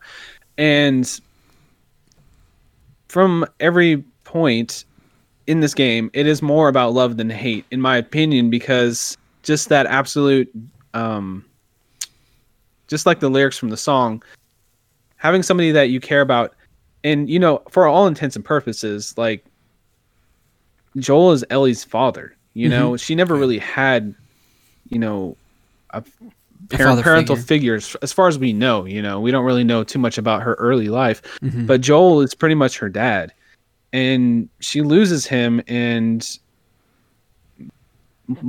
I haven't lost a parent yet, thank God. You know, I don't, I don't know how it feels personally, but I can imagine how hard that would be, especially going through these horrible trials and tribulations they went through. You know, this world is so terrible. And then they have this one person that can lift them up no matter what. And then they're definitely going to feel like they just lost a part of themselves. And then they end up losing all of themselves trying to, you know, exact revenge on the person that took that away from them. And I think that ultimately, near in the end of the game, I think Abby ends up accepting the fact that hey, I did this thing and nothing happened. You know, I don't really feel much different. Yep. But I found this other person I can, you know, confide in and you know, be be a part of their lives with love. And Ellie ends up thinking back to Joel in the moment, which is the final cutscene of the game, which we find out a little bit after the scene. You know, the big fight scene at the end. She has that moment when she's about to kill Abby, and she sees a flash of Joel just on the porch playing guitar. And the whole point of that scene is she is talking to him and, you know, saying, I'm going to give you a chance. And I don't know if I can forgive you, but maybe I can. And then Abby took that away from her. She get she took that moment, that healing time that she could have had with Joel away from her, and that's what you find out is why she is so blind in her uh, revenge story. Like she is so she wants to kill Abby so much because she never had that opportunity to have that beautiful adult. I mean, not adult, uh, human life together with Joel without the crazy zombie killing, human killing uh, adventure. You know, they just they just never really got to be a family, and that's what she feels like Abby took away from her. Yeah, and I Kinda- think I think what you kind of hinted at there too, Josh, is you know when and we will talk about this scene here um, too. Uh, we'll wrap up eventually, I promise. But when Ellie and Abby are fighting, and Abby or Ellie finds Abby in Santa Barbara on this almost crucifix-like pole, emaciated, super thin, hair's cut, beat to hell. And after uh, Ellie cuts her down, she's like, hey, the boats are this way after they cut Lev down. And then this fight scene ensues. And, you know, Ellie at this point has won the fight. And she has that flashback moment where she. She sees Joel on the porch playing this guitar, and they have that reconciling moment. She says, "I don't know if I can forgive you, but I'd like to try." And I think because of that, she's at that point finally able to almost have a similar, even though she never says it to Abby and has that conversation. I don't know if I could ever forgive you for taking Joel away from me, but I think similarly, Ellie would like to try, even if she never sees Abby ever again. You know? Yeah. And, and that's why I think this game is just so masterfully, masterfully paced because Yeah, I, in Ryan and I, we've talked about this. Could they have lopped a couple hours off of this game? Yeah, probably could have. I don't think it needed to be uh, just shy of 30 hours. But the final few moments when, in the trailers, you know, there was some kind of bait and switching, but I got to the end of the game and I'm thinking, when is the barn scene going to happen? When are they going to share that kiss that they talked about earlier in the game when they were in Eugene's place smoking up some doobies? I'm like, they have to show that scene, right? And then finally they do. And at the, of course, at this point, we already know because we saw the flashback of them having that moment where Ellie said, "Hey, I'll go back to John uh, Jackson, but we're through." And then she has this kiss with with Dina, and then this this the bartender guy comes out and says, "Hey, this is a family friendly place. None of that should be going on." And that's when Joel comes out and says, "Hey, back the f off!" Like, you know, I'm uh, she he kind of has this father figure. I'm protecting her moment, and that's when Ellie quickly lashes back at him like I don't fucking need you like get out of my life kind of thing and I'm thinking like oh my gosh like, that's the last moment they shared with one another like Yeah, that's I, what I thought the exact same thing, and I started bawling my eyes out thinking right about it. Oh my how could you not you're like freaking out as the player like oh my gosh like this game is going to end where they never reconciled Ellie's alone and that's going to be the end of it and this is going to be the saddest most depressing end to a game I've ever seen and just as Abby, or just as Ellie walks back up to the farm, she sees that Dina's gone. She walks up, grabs the guitar. Two of her fingers are gone. She can't even play the guitar, and she's trying to play Future Days because that's what Joel taught her. And she kind of has this moment with these sad puppy dog eyes and just rests on the guitar. And then the screen fades to black, and I'm like, oh my gosh, I'm about to see directed by Neil Druckmann. And then, no, you have that reconciling moment where they have that conversation on the deck and they're able to reconcile. It was just, oh my gosh! I, I, again, just talking about masterfully paced. I because right, you're sitting on the edge of your seat. Like, no, there has to be one last final beat. Right? They have to have that moment. They have to share that moment, and then they do, and it's just, oh my gosh! I'm rambling here. I'm sorry, but I'm just, ah, it was just so good for me, you know. And that's when I was waterworks for days. Yeah, no, there there was a few scenes that I I cried at, and I think that last scene was definitely one of the like hardest. Like, holy shit! Like, I'm so glad they ended with that, not like this depressing story. Because the there's the last two hours when you're hunting for that ultimate revenge of going to find like you gave up everything and you need to go kill Abby. I had a hard time playing that. I, I wanted it to be over on the farm.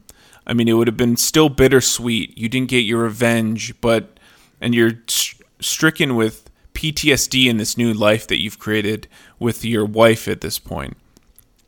But when she gives it all up, and you're like, I mean that f- that fight with Abby was not fun. No. Like I'm like I don't want to slice Abby. Like I like Abby's character at this point. Like I just played with her for like 15 hours, and I'm like I liked her story so like better than Ellie's at this point. Mm-hmm. And I'm like.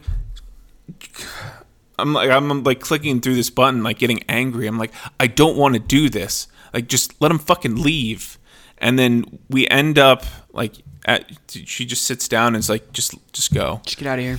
and she goes back and it's still like you're strumming the guitar and i didn't realize at the time because it was three in the morning and it's way past my bedtime but like i didn't realize that you couldn't play the song because of your missing fingers and she was trying hard i was just like maybe it's out of tune. Like i, I didn't get it until we talked that next morning.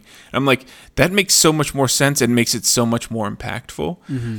And then I'm just I'm so glad that they ended with that like it, it wasn't fully like yeah hey Joel like we, we can be best pals. It was more of like a that like olive branch. Like I'm willing to try if you are. And you like and like the breakiness of Joel's voice after that because you could see him like welling up and like I think he only says like one word like yep or something like this like Ellie says I have to go and then he says like yep but like you can hear the shakiness in his voice and you're like that's a solid end like because after she says, you know, I, I my, my my life could have fucking mattered, and you took that from me. And then you see Joel like, if God gave me another chance, I would do it all over again. Yeah, I, I lost it when like Ellie's inflection and like the amount of motion that whatever what's her voice actress Ashley actress- Ashley Johnson. Johnson. Yeah, Yeah. the amount of like emotion she puts in it, like oh my gosh, It really sells it. And then, you know, she says, I don't know if I could ever forgive you for that. And then she says, but I'd like to try. And that's when Joel starts tearing up and he says, I'd like that. yeah, And then she says, okay, well, I'll see you around because they both need to get the hell out of there before they lose their shit. yeah. Like how do you end that scene? like gotta go. And then he's just like, yep. You know, and then it's just like waterworks for days. But Josh, you know, I have to ask, like, what are your thoughts about the whole Santa Barbara sequence and obviously the fight that ensued on the beach? Whew, it is tough to go through. Um, one thing we get Tommy coming back saying, "Tommy is, I don't know, is he Iron Man? Like he survived everything in this game. Talk about plot- shot to the face. Talk about plot armor. Yeah, he has the ultimate plot armor.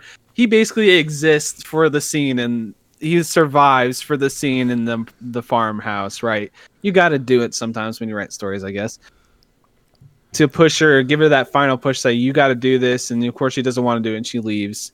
And then just seeing the look on Dina's face as she walks away, just man, you, you can't say enough about how incredible the the facial capture is in this game. It just conveys so much emotion Yep. and just uh seeing uh, it's it, it breaks my heart just thinking about it like just ellie walking away from the farmhouse and then of course it cuts to santa barbara we have the scene with the rattlers which i i wish they would kind of i mean the game was already long at this point but i'm kind of interested to see more backstory for the rattlers because it kind of just felt like cannon fodder at the end there like ah we Yeah. just gotta yeah, have a, a new faction. Um, it was kind of cool that they kind of weird and kind of creepy that they kept the like different infected as pets basically, which was interesting. That was Um, weird. but- yeah. What's up? Oh, no, yeah, I was just saying that that was very strange. They just had them chained up and everything. I, I kind of assumed they were prisoners that tried to escape, and then they would just like let them get bit, and then they would keep them there. Yeah. you know what I mean, to suffer or whatever.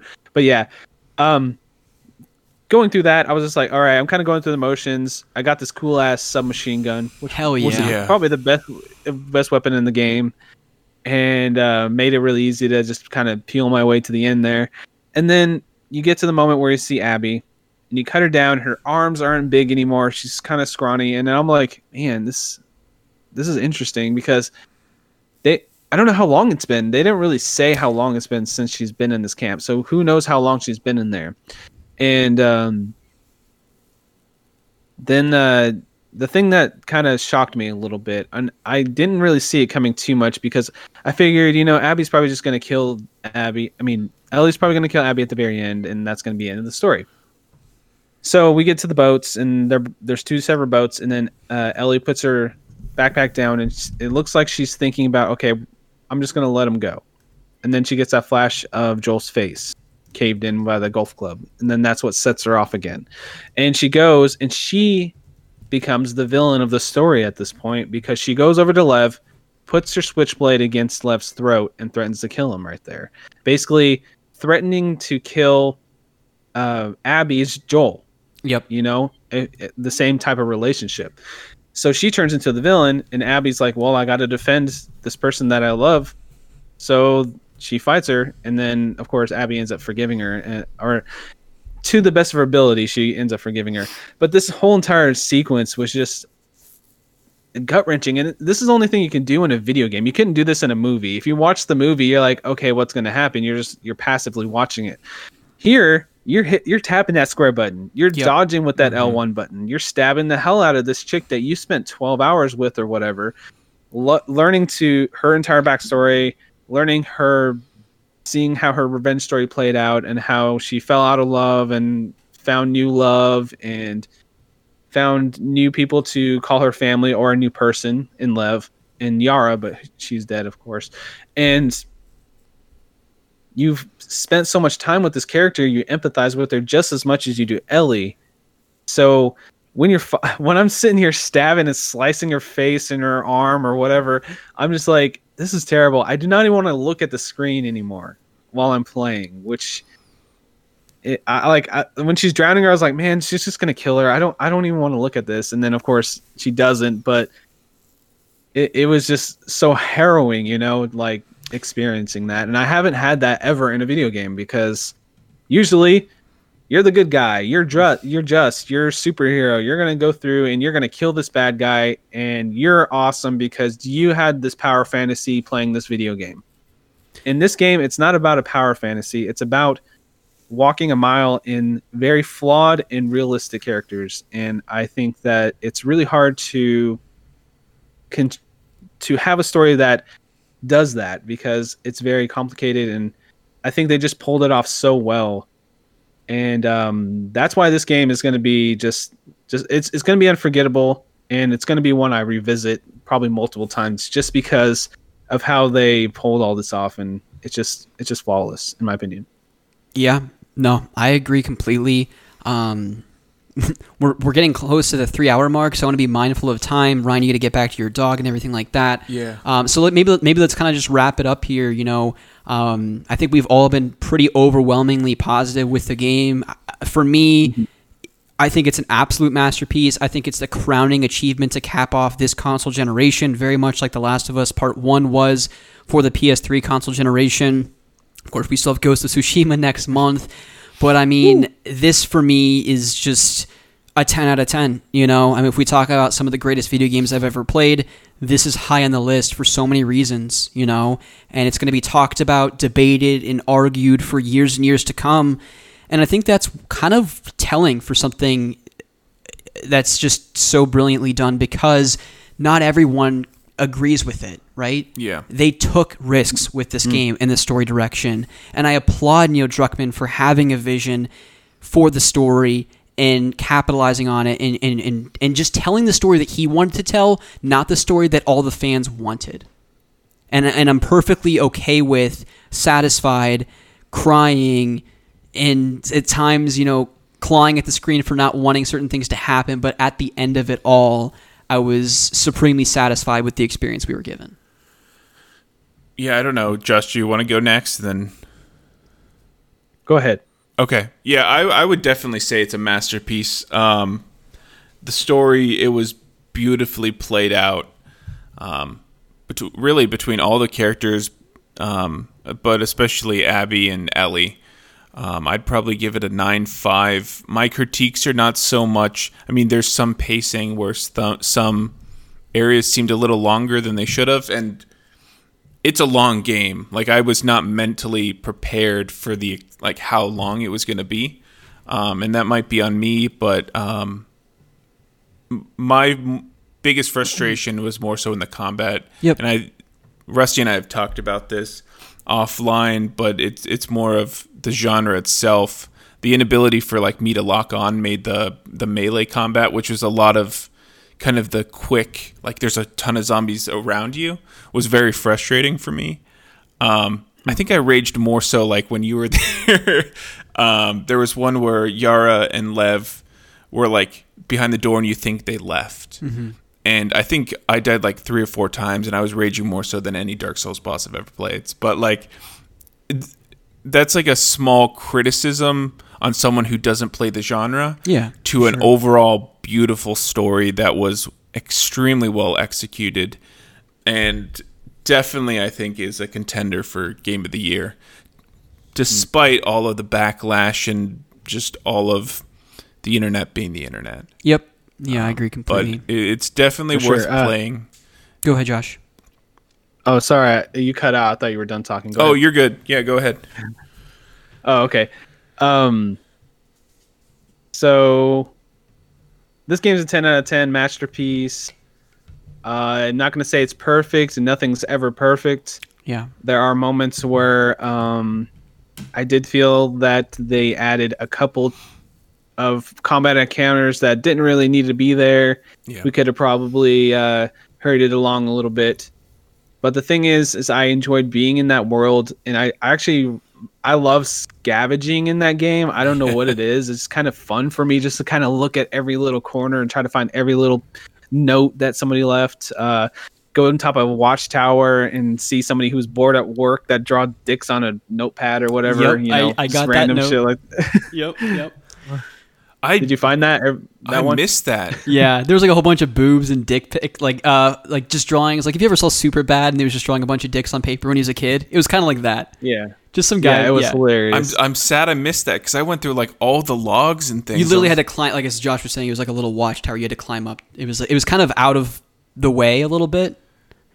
So Oh, Yeah. again, It was uh near that first before you get to the open world part in Seattle where you're doing the uh, really awesome rope mechanic stuff with the underused.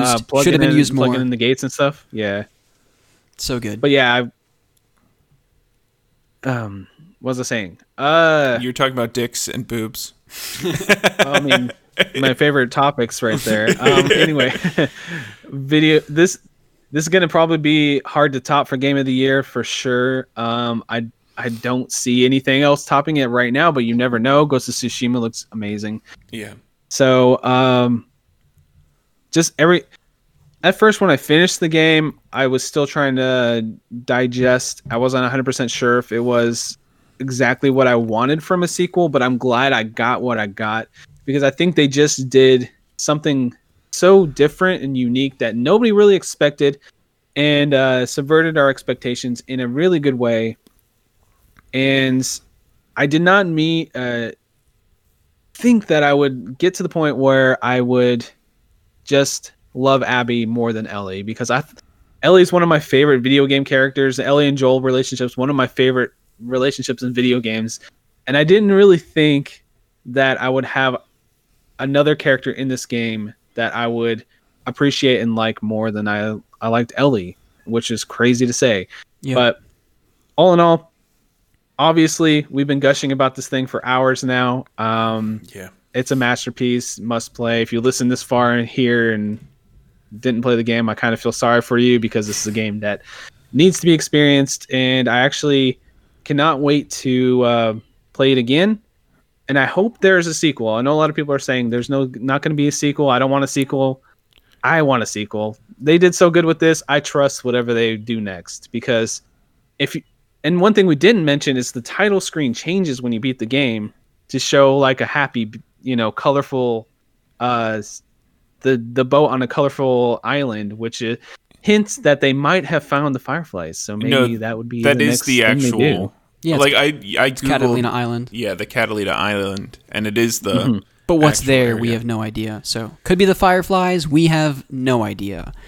But I think uh, there's a few things we completely missed, and just f- for the sake of time, we're not going to cover it. But we didn't talk about the museum scene and cried. Like you were sitting behind me, I think you were eating because you ordered Chipotle, and I'm just sitting there and like Joel goes out of his way and gets his tape, and like that's playing. I'm just like, oh yeah, I'm good. Like we we got this. Eat your Chipotle, and I, I love the fuck out of that scene. And like I'm a nerd when it comes to like dinosaurs and space and shit. So like right up my alley. And then um, the scars, the wolves, and like all of that dynamic covered in Abby's story was such a great world building for everything Ellie did. Love the crap out of it. But that's my last Yeah, no, I mean, I, I trust me. I, I wanted to get to the hours. museum, but we just we went all over the place in all kinds of other directions. But I, I, I agree. I mean, I, I never would have thought that the giraffe scene in Last of Us Part One could have ever been topped.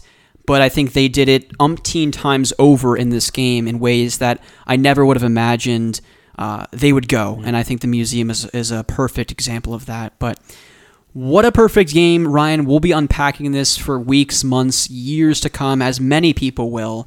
Yeah. But I hope everyone enjoyed not only us dissecting everything about The Last of Us Part 2 in this spoiler filled discussion, but we hope you enjoyed hearing our special guest, Josh, please, for the sake of the listeners, can you plug everything you're on, Twitter, your podcast? Where can our listeners find you? Okay, it's a few things. I do a Twitter account that's really funny.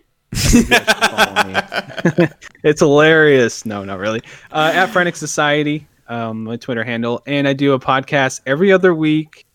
It's called Frantic Thoughts. I kind of sit down for a little under an hour is what I usually shoot for, and talk about my life, things I've been enjoying, recommend stuff, talk a little bit about news. It's kind of a random mismatch, whatever, of what I'm interested in. And I'm on the Cartridge Club podcast uh, occasionally. We kind of rotate hosts now, so I'll be on there. And then I do a PC podcast called Quick Save Club, where I play a game of the month that's a PC game. And um, I think that's everything. I also do some other stuff with the Cartridge Club. I'm over there helping those guys out and being on shows all the time over there. So love it. Awesome. Well, please, listeners, check out Josh, especially his his Frantic Thoughts podcast. You can find it on all your favorite podcasting platforms. I enjoy every other week popping in there, listening to you ramble about a whole assortment of things, and you do a, an amazing job as a solo man podcast. I could never do it, and I my hat goes off to you, good sir. Ryan and I both, Thanks. I think we can agree. Uh, just thank you so much for joining us. It was Yeah, fun to pick your brain about video games in the beginning of the show, and talk about. all- what the hell did we talk about in the beginning? We, we were all Well, I mean, similar to the story in The Last of Us Part 2, as Shrek said, it is like an onion. You have to peel back many layers. Josh is a complicated guy. Perfect, perfect. he has many layers. But we definitely want to thank also all of our listeners for tuning in to this fun episode of the Otaku Brothers podcast. As always, if you want to get in on the Discord, the link is in the show notes. There's fun discussion going on there all the time. We recently restructured the Discord, so we've got a pickups forum where you can share the games that you've recently picked up and bought, maybe show off some of your game collection. If you've got a dog or a cat recently, throw those pictures up there too. or if you just want to show off your furry friend, we're all about it. You can also write into the show at otakubrothers.podcast at gmail.com, like Nolan did earlier in the show. If you want to write in for topic suggestions for Ryan and I to discuss on the podcast, you can do that. Or if you want to just write in with a random question or record yourself, audio questions, we love those. Ryan, as we always say, anything that makes the show better. yeah. But I always have to turn it back to you, Ryan. Do you have any parting words for our listeners as we wrap this episode up? Yeah, just have another good week. Um, adopt a dog and play The Last of Us Part 2. And it- Um, actually, no. If you're at this far in the episode, you better have fucking played The Last of Us Part 2. So play a different game that is inferior to The Last of Us Part 2. That's right. And if you find a cat on the road, pick it up, take it home, bandage that bad guy, give us some love. Yeah, name it after Disney stuff. And we'll see you next week on the Otaku Brothers podcast. See ya.